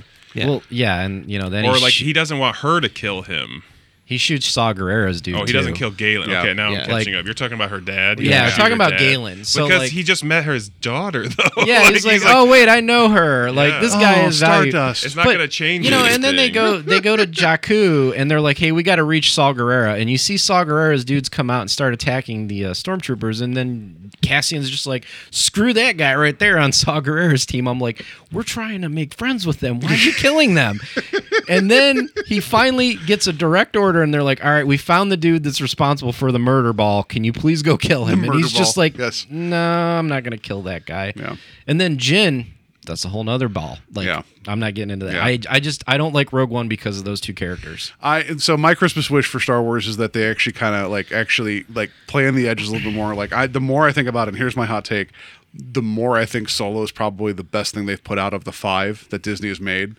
I think Solo, like I know Steve, you're like, oh, some of the tension's I taken out of the loved film. watching Solo. I like To me, Solo. It's I so like much Solo. fun. I just thought it was completely bland. That's just Oh, me. I the- just I don't know. It's just a, it's a fun movie, and Yeah. it, like and and and the driving forces shit. We need money versus like mm. oh, there's a big skyball we got to take care of and all this stuff. If you and want like, to talk about Cassian Andor coming to a conclusion about how he's going to proceed uh, without there being a precedence for it in the script, why does Han Solo turn over all that stuff to the the soon-to-be Republic or uh, rebellion at the end of the movie? Why does he because it's set that up because the mother dragons is like Han, you're a good guy. So she says it before he does that. So it's kind of the groundwork's laid that she knows that he's going to make the right decision. But why? You're why having the not in opposite argument you just had with him, though. I just Sorry. No, it's okay. It's all I fan just service. Yeah, I just I just think that sometimes maybe doing something a little bit more focused like that, and it gives you time to have characters develop as opposed to serving plot. I think Star Wars is more successful. Well, that I way. think the other thing, like if they do go ahead with the Rian Johnson trilogy, which is neither here nor there, we haven't really heard if it's going to happen or not. But I think starting with a set of characters, if you're doing a trilogy, and it's his trilogy, let him write a trilogy uh, with those characters exploring the themes of Star Wars, as opposed to piecemealing it together. That's fair. I Are we happy that about Kevin Feige coming in? Well, I, I don't. I is want he to actually know what he's overseeing the films, do. or is Yeah. he just He's there. He A came and film. basically said, "I want to do something," and they were like, "Well, of course, Billy and Jillionaire. You just made us all the money ever, so you do whatever." as long as Tom Holland's a, a Jedi, that's really all I want. Like, I, no, I need more unknown random cameos like Daniel Craig. Just, I want them to try to sneak in the most random people. like I didn't realize that was Clancy Brown that episode of The Mandalorian. Oh, really? credits. His Like, voice I know, came I know. away. Everyone's like, "Oh, that's the Kurgan." I'm like, I didn't realize that was him. Yeah. Um. So, all right. I don't anyway, remember. So we went with Mr. Krabs because I was watching it with my kids. That's fair. yeah. All right. Um. Does he do Mr. Krabs' voice? yeah. Oh my god, I didn't know that. So, all right. Uh, yeah, I guess that we've been talking about this for two hours because that's what we do here. uh, it's been fun, but final thoughts. Like, did like would you would do you like um, Rise of Skywalker? Would you recommend it? Like all that good stuff. So we'll st- we'll start with Jeff. Yes. Yes. Yeah, I guess don't it's know. a- I'm. I'm. I'm still. I got. I'm going to see it tomorrow. Uh, I'm at like. I enjoyed it. I had teary moments. I was like happy when I left. Is it perfect? No, but I'm- I'm not that person that's going to be like make it more perfect because it is what it is. I can't go back. Yeah, um, the best comparison I can make to it is is like uh, you know, it's it's pizza. I like pizza, so I'm you know Pizza the Hut. yeah, I, I like pizza. I'm gonna eat pizza. This is you know the Star Wars equivalent of pizza, so I'm g- gonna take it in. But um, it also reminded me of uh, uh, Return of the King. I'm not a huge Lord of the Rings fan, but I kept like. How many more endings are we going to have to this movie? I kind of felt like the last 20 minutes of this movie was ending upon ending upon ending. So, you know, that's the big criticism that I have there. I was really hoping Poe and Finn would just kiss and just be done with it. I was really hoping at the end that they would just hug and kiss because I feel like they I- were, like there was there was a tension between those guys. I didn't want that because I don't feel like they earned it. Though. It- no, not not the question that it couldn't happen. It just felt like you know what there was not enough of like it it put- wouldn't have made sense within like the last like two know, movies. just- Like just- like a Han Leia thing. It was like you you seen it kind of build up, but Yeah. I mean, other than I think the internet talking about it, I didn't really see it. I know. I just think up. it'd be funny. Just be like at the end, like what? Like like. I, I will say though the gag of them in the sand uh, worm cave whenever uh, Leia like not Leia when when Rey fires off her lightsaber and then Poe turns on the light like the flashlight is actually a fun gag. I thought that was funny. Like Mm-hmm. was a uh, good gag, yeah. So Joe, uh, recommend uh, Rise of Skywalker. Yeah, I would recommend it. I know the Um, Sith lose. I know you're not about that, but Uh, you know what? I mean, I was happy to see the Empire or the Emperor come back, but I mean, like we said in the beginning, uh, was it needed? No. You know, it wasn't like one of those things I was like over the moon about. But I'm like, yeah, you know what? Um, yeah, and, and and you know, he wasn't trying to resurrect the Empire, so it was kind of weird. But um, I got to go with Steve. I mean, I I feel like the Last Jedi is just pizza for me too. Um, I enjoyed this pizza a lot more than the other one. um, so yeah, I'd recommend it. I, I I cried at the end. Um, you know, I enjoyed I enjoyed the humor a lot more in this one than the other ones.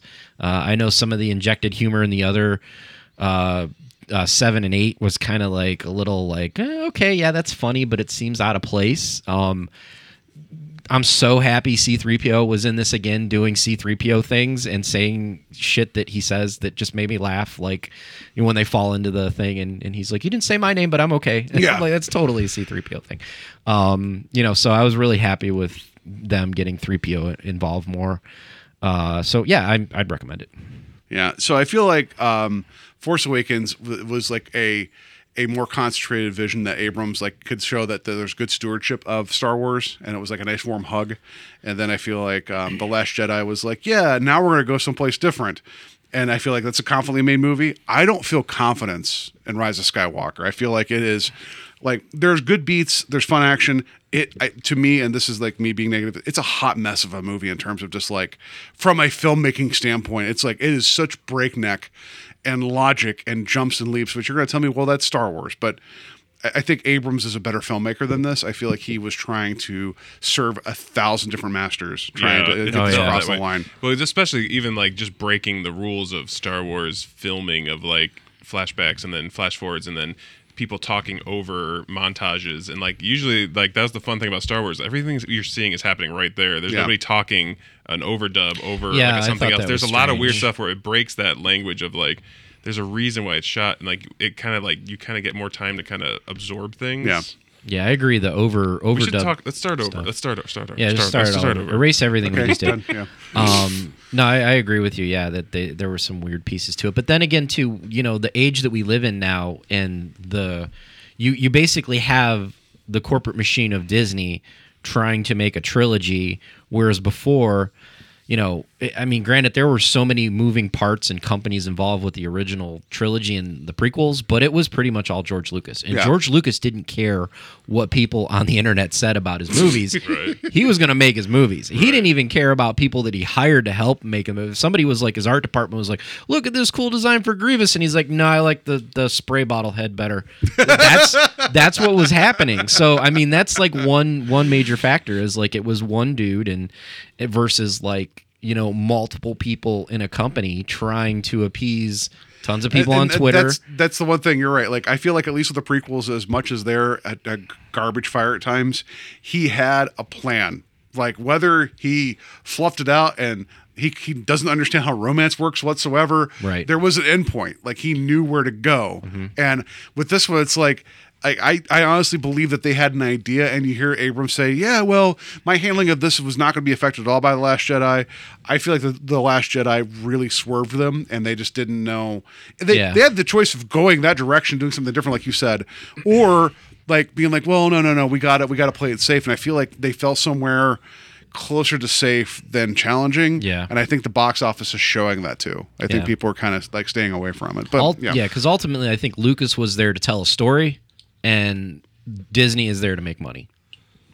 they're the Death Star. Well, of course, like in the first one, you don't know who's like. If Rey didn't quite work, they could be like, "Well, we just like move her over here." That didn't work, they could be like, "We could move this over here." Like, Yeah. there's no, they didn't have to attach themselves to these people that they hired. You know, Well, that's probably why they made it so cryptic with so much stuff. Like, Yeah. it's, yeah, I don't know. And I'll say, as somebody who uh, loves the original Star Wars toy Kenner line uh, or Kenner line of toys, um, for those of you who uh, collected Luke Skywalker action figures from 1977 through uh, 82, when Return the, before Return of the Jedi came out, Luke always came with a yellow lightsaber. So I'm kind of happy. It made me smile to see a yellow lightsaber at the end of this movie. Completely superficial and not something at all that's important to the movie, but it made me smile. It's technically a Sentinel blade. If like Sentinels use yellow, I think if you categorize Jedi's. I, I don't know. I was excited to see it for that reason. I was like, oh, because you usually had uh, what was it, Guardians, Sentinels, uh, and um, Counselors. Those were the three tiers of Jedi. I thought it was weird that the green one never showed up. I thought that was going to be like if you're going to do all these nods, especially at the end when you had both her and Kylo fighting, that there wasn't a green one involved. Yeah. Anyway, but all right, uh, we can keep talking, but we're, we're done here. It's it's two hours worth of uh, talk about the film. I hope you guys enjoyed it. Um, yeah, uh, this is where we plug stuff. You guys can find us on Facebook. Uh, you guys can find us, like, you know, our blog, which Steve wrote a blog about The Last Jedi. And um, it was funny. I liked your, your comment about the porgs, where it's like, I wish that lightsaber would have fired off and killed that porg.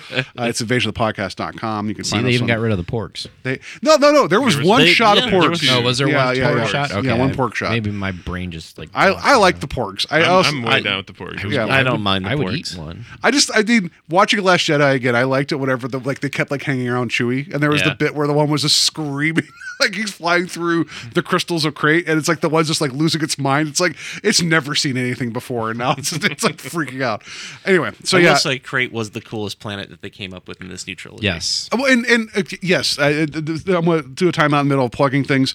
the visual of the um, what do they call them, the salt speeders, whatever they're called, the, like they, the, the, that visual of them going out to face the like the the first order on the salt flats, and then how at the end when they just lay waste to to force Luke, force you know Ghost Luke, how it looks like this bloody just mess was it's probably one of the most visual striking things from the entire series. Him just walking out with the sunset and the thing. It's like a Ralph McQuarrie painting. Like Yeah, that was life. Great. Yeah. Um, so yeah. Anyway, you, like you can find us on you know iTunes, Podbean, all that stuff. You guys are already listening to us, but find us, rate, and review us. Would be great. Uh, Jeff, uh, p- plug things that you do because you do all this thing, all the things. all Uh, place. Fred Paints twenty three on Instagram. Fred Paints on Facebook. Uh, my next show is probably Motor City Con, so not for a long time. And then Scranton Super Office Super Fan Yes. Fest in July. I will be in Scranton at the Steamtown Mall. Did you go out to uh, Pretzel Day to meet Stanley? I sure did. was Yeah. my about you. nephews. Yep, yep, yep. well, he's he's uh he's featured some of your uh your artwork Yeah, as well. my, so. yeah. He's he's been a, his his his dude is my dude. So And you're making pens now too. You have enamel pens up, yeah. I have some enamel pens. I got lots of. You can always just find me. I'm always doing something Okay. crazy. And Steve, how can people find you? He's far too modest. People go check out Jeff's work. It's amazing. Yeah. So, um, He's almost like a Richard Kinkade type. yes. I'm the wait no wait hold on it's Kitchard Rincade. I'm his Kitchen, yeah, it's- Kitchen yeah, yeah, yeah, Kinkade. You're the, the doppelganger, evil evil twin. Yes. Uh, you can find me at the Saturday Night Slasher.com. You can find me on Instagram under the Saturday Night Slasher, and I believe on Twitter under the Saturday Slasher, and on Facebook. Uh, and if you're looking to buy a, a comic book uh, copy of the Saturday Night Slasher, you can do that at the Art of the Slash on Etsy. And he'll be coming soon to Family Circus and, and doing that as well. and the not me ghost is gonna fight him to death. All right. So, Joe, thank you again. Like this was a lot of fun, and it was Star Wars, and it was great to have you. You, uh, you know, you're they, we, it's fun having you on the show. And I hope you come back again. It'll Yeah. another 150 episodes, but maybe we'll have you back on. Has it been 150 I don't know. episodes? I Oh, don't I do want to say this. Who was I talking to? Uh, It was so I don't know. Jeff number two, he was asking me when I was on the show because I think Steve was like, "Oh yeah, I, Joe was on store before me," and he's like, "Oh, what episodes were you on?" I was like, "I don't know, the first hundred and ten, something." like, I mean, just go back and like look. I mean, it's not one specific episode. I'm just going to throw this out here right now. Next year is the 40th anniversary of The Empire Strikes Back. Since there's no Star Wars movie that I know of coming out, I would really like to sit down and talk about that. If you think we're going to go through that year without talking about that movie, I would. I didn't think we'd go an episode without talking about Yeah. Star Wars, so, So- that's that's fair. so, So, I see you get you've traded in uh, Spider Man for Star Wars what? and what because we just mentioned Spider Man every episode. no, no, no, we do. Oh, Spider-Man okay. does. He's You did say up. Tom He's- Holland earlier. I did say Tom Yeah, Holland. yeah, yeah. yeah, yeah. Uh, so next episode, we're actually going to take uh, the holidays off. We'll be back like the second week of uh, January. No, no idea what the show is going to be. Um, we'll talk more about what our year of is going to be because I know we just finished with the year of canon. Um, so we have some ideas there. So hope you guys enjoy us then. Enjoy the holidays. Have a you know a happy you know Christmas and happy Honda days or whatever it is that you celebrate. Um, I saw that recently. It's like where when did people stop saying like what when did people stop saying Merry Christmas and Happy Honda days? Like, like- Happy Honda Days. yeah, that's the whole They're thing. selling a car. I know that's the whole thing. It's like when did when did we get away from wishing people happy Honda days?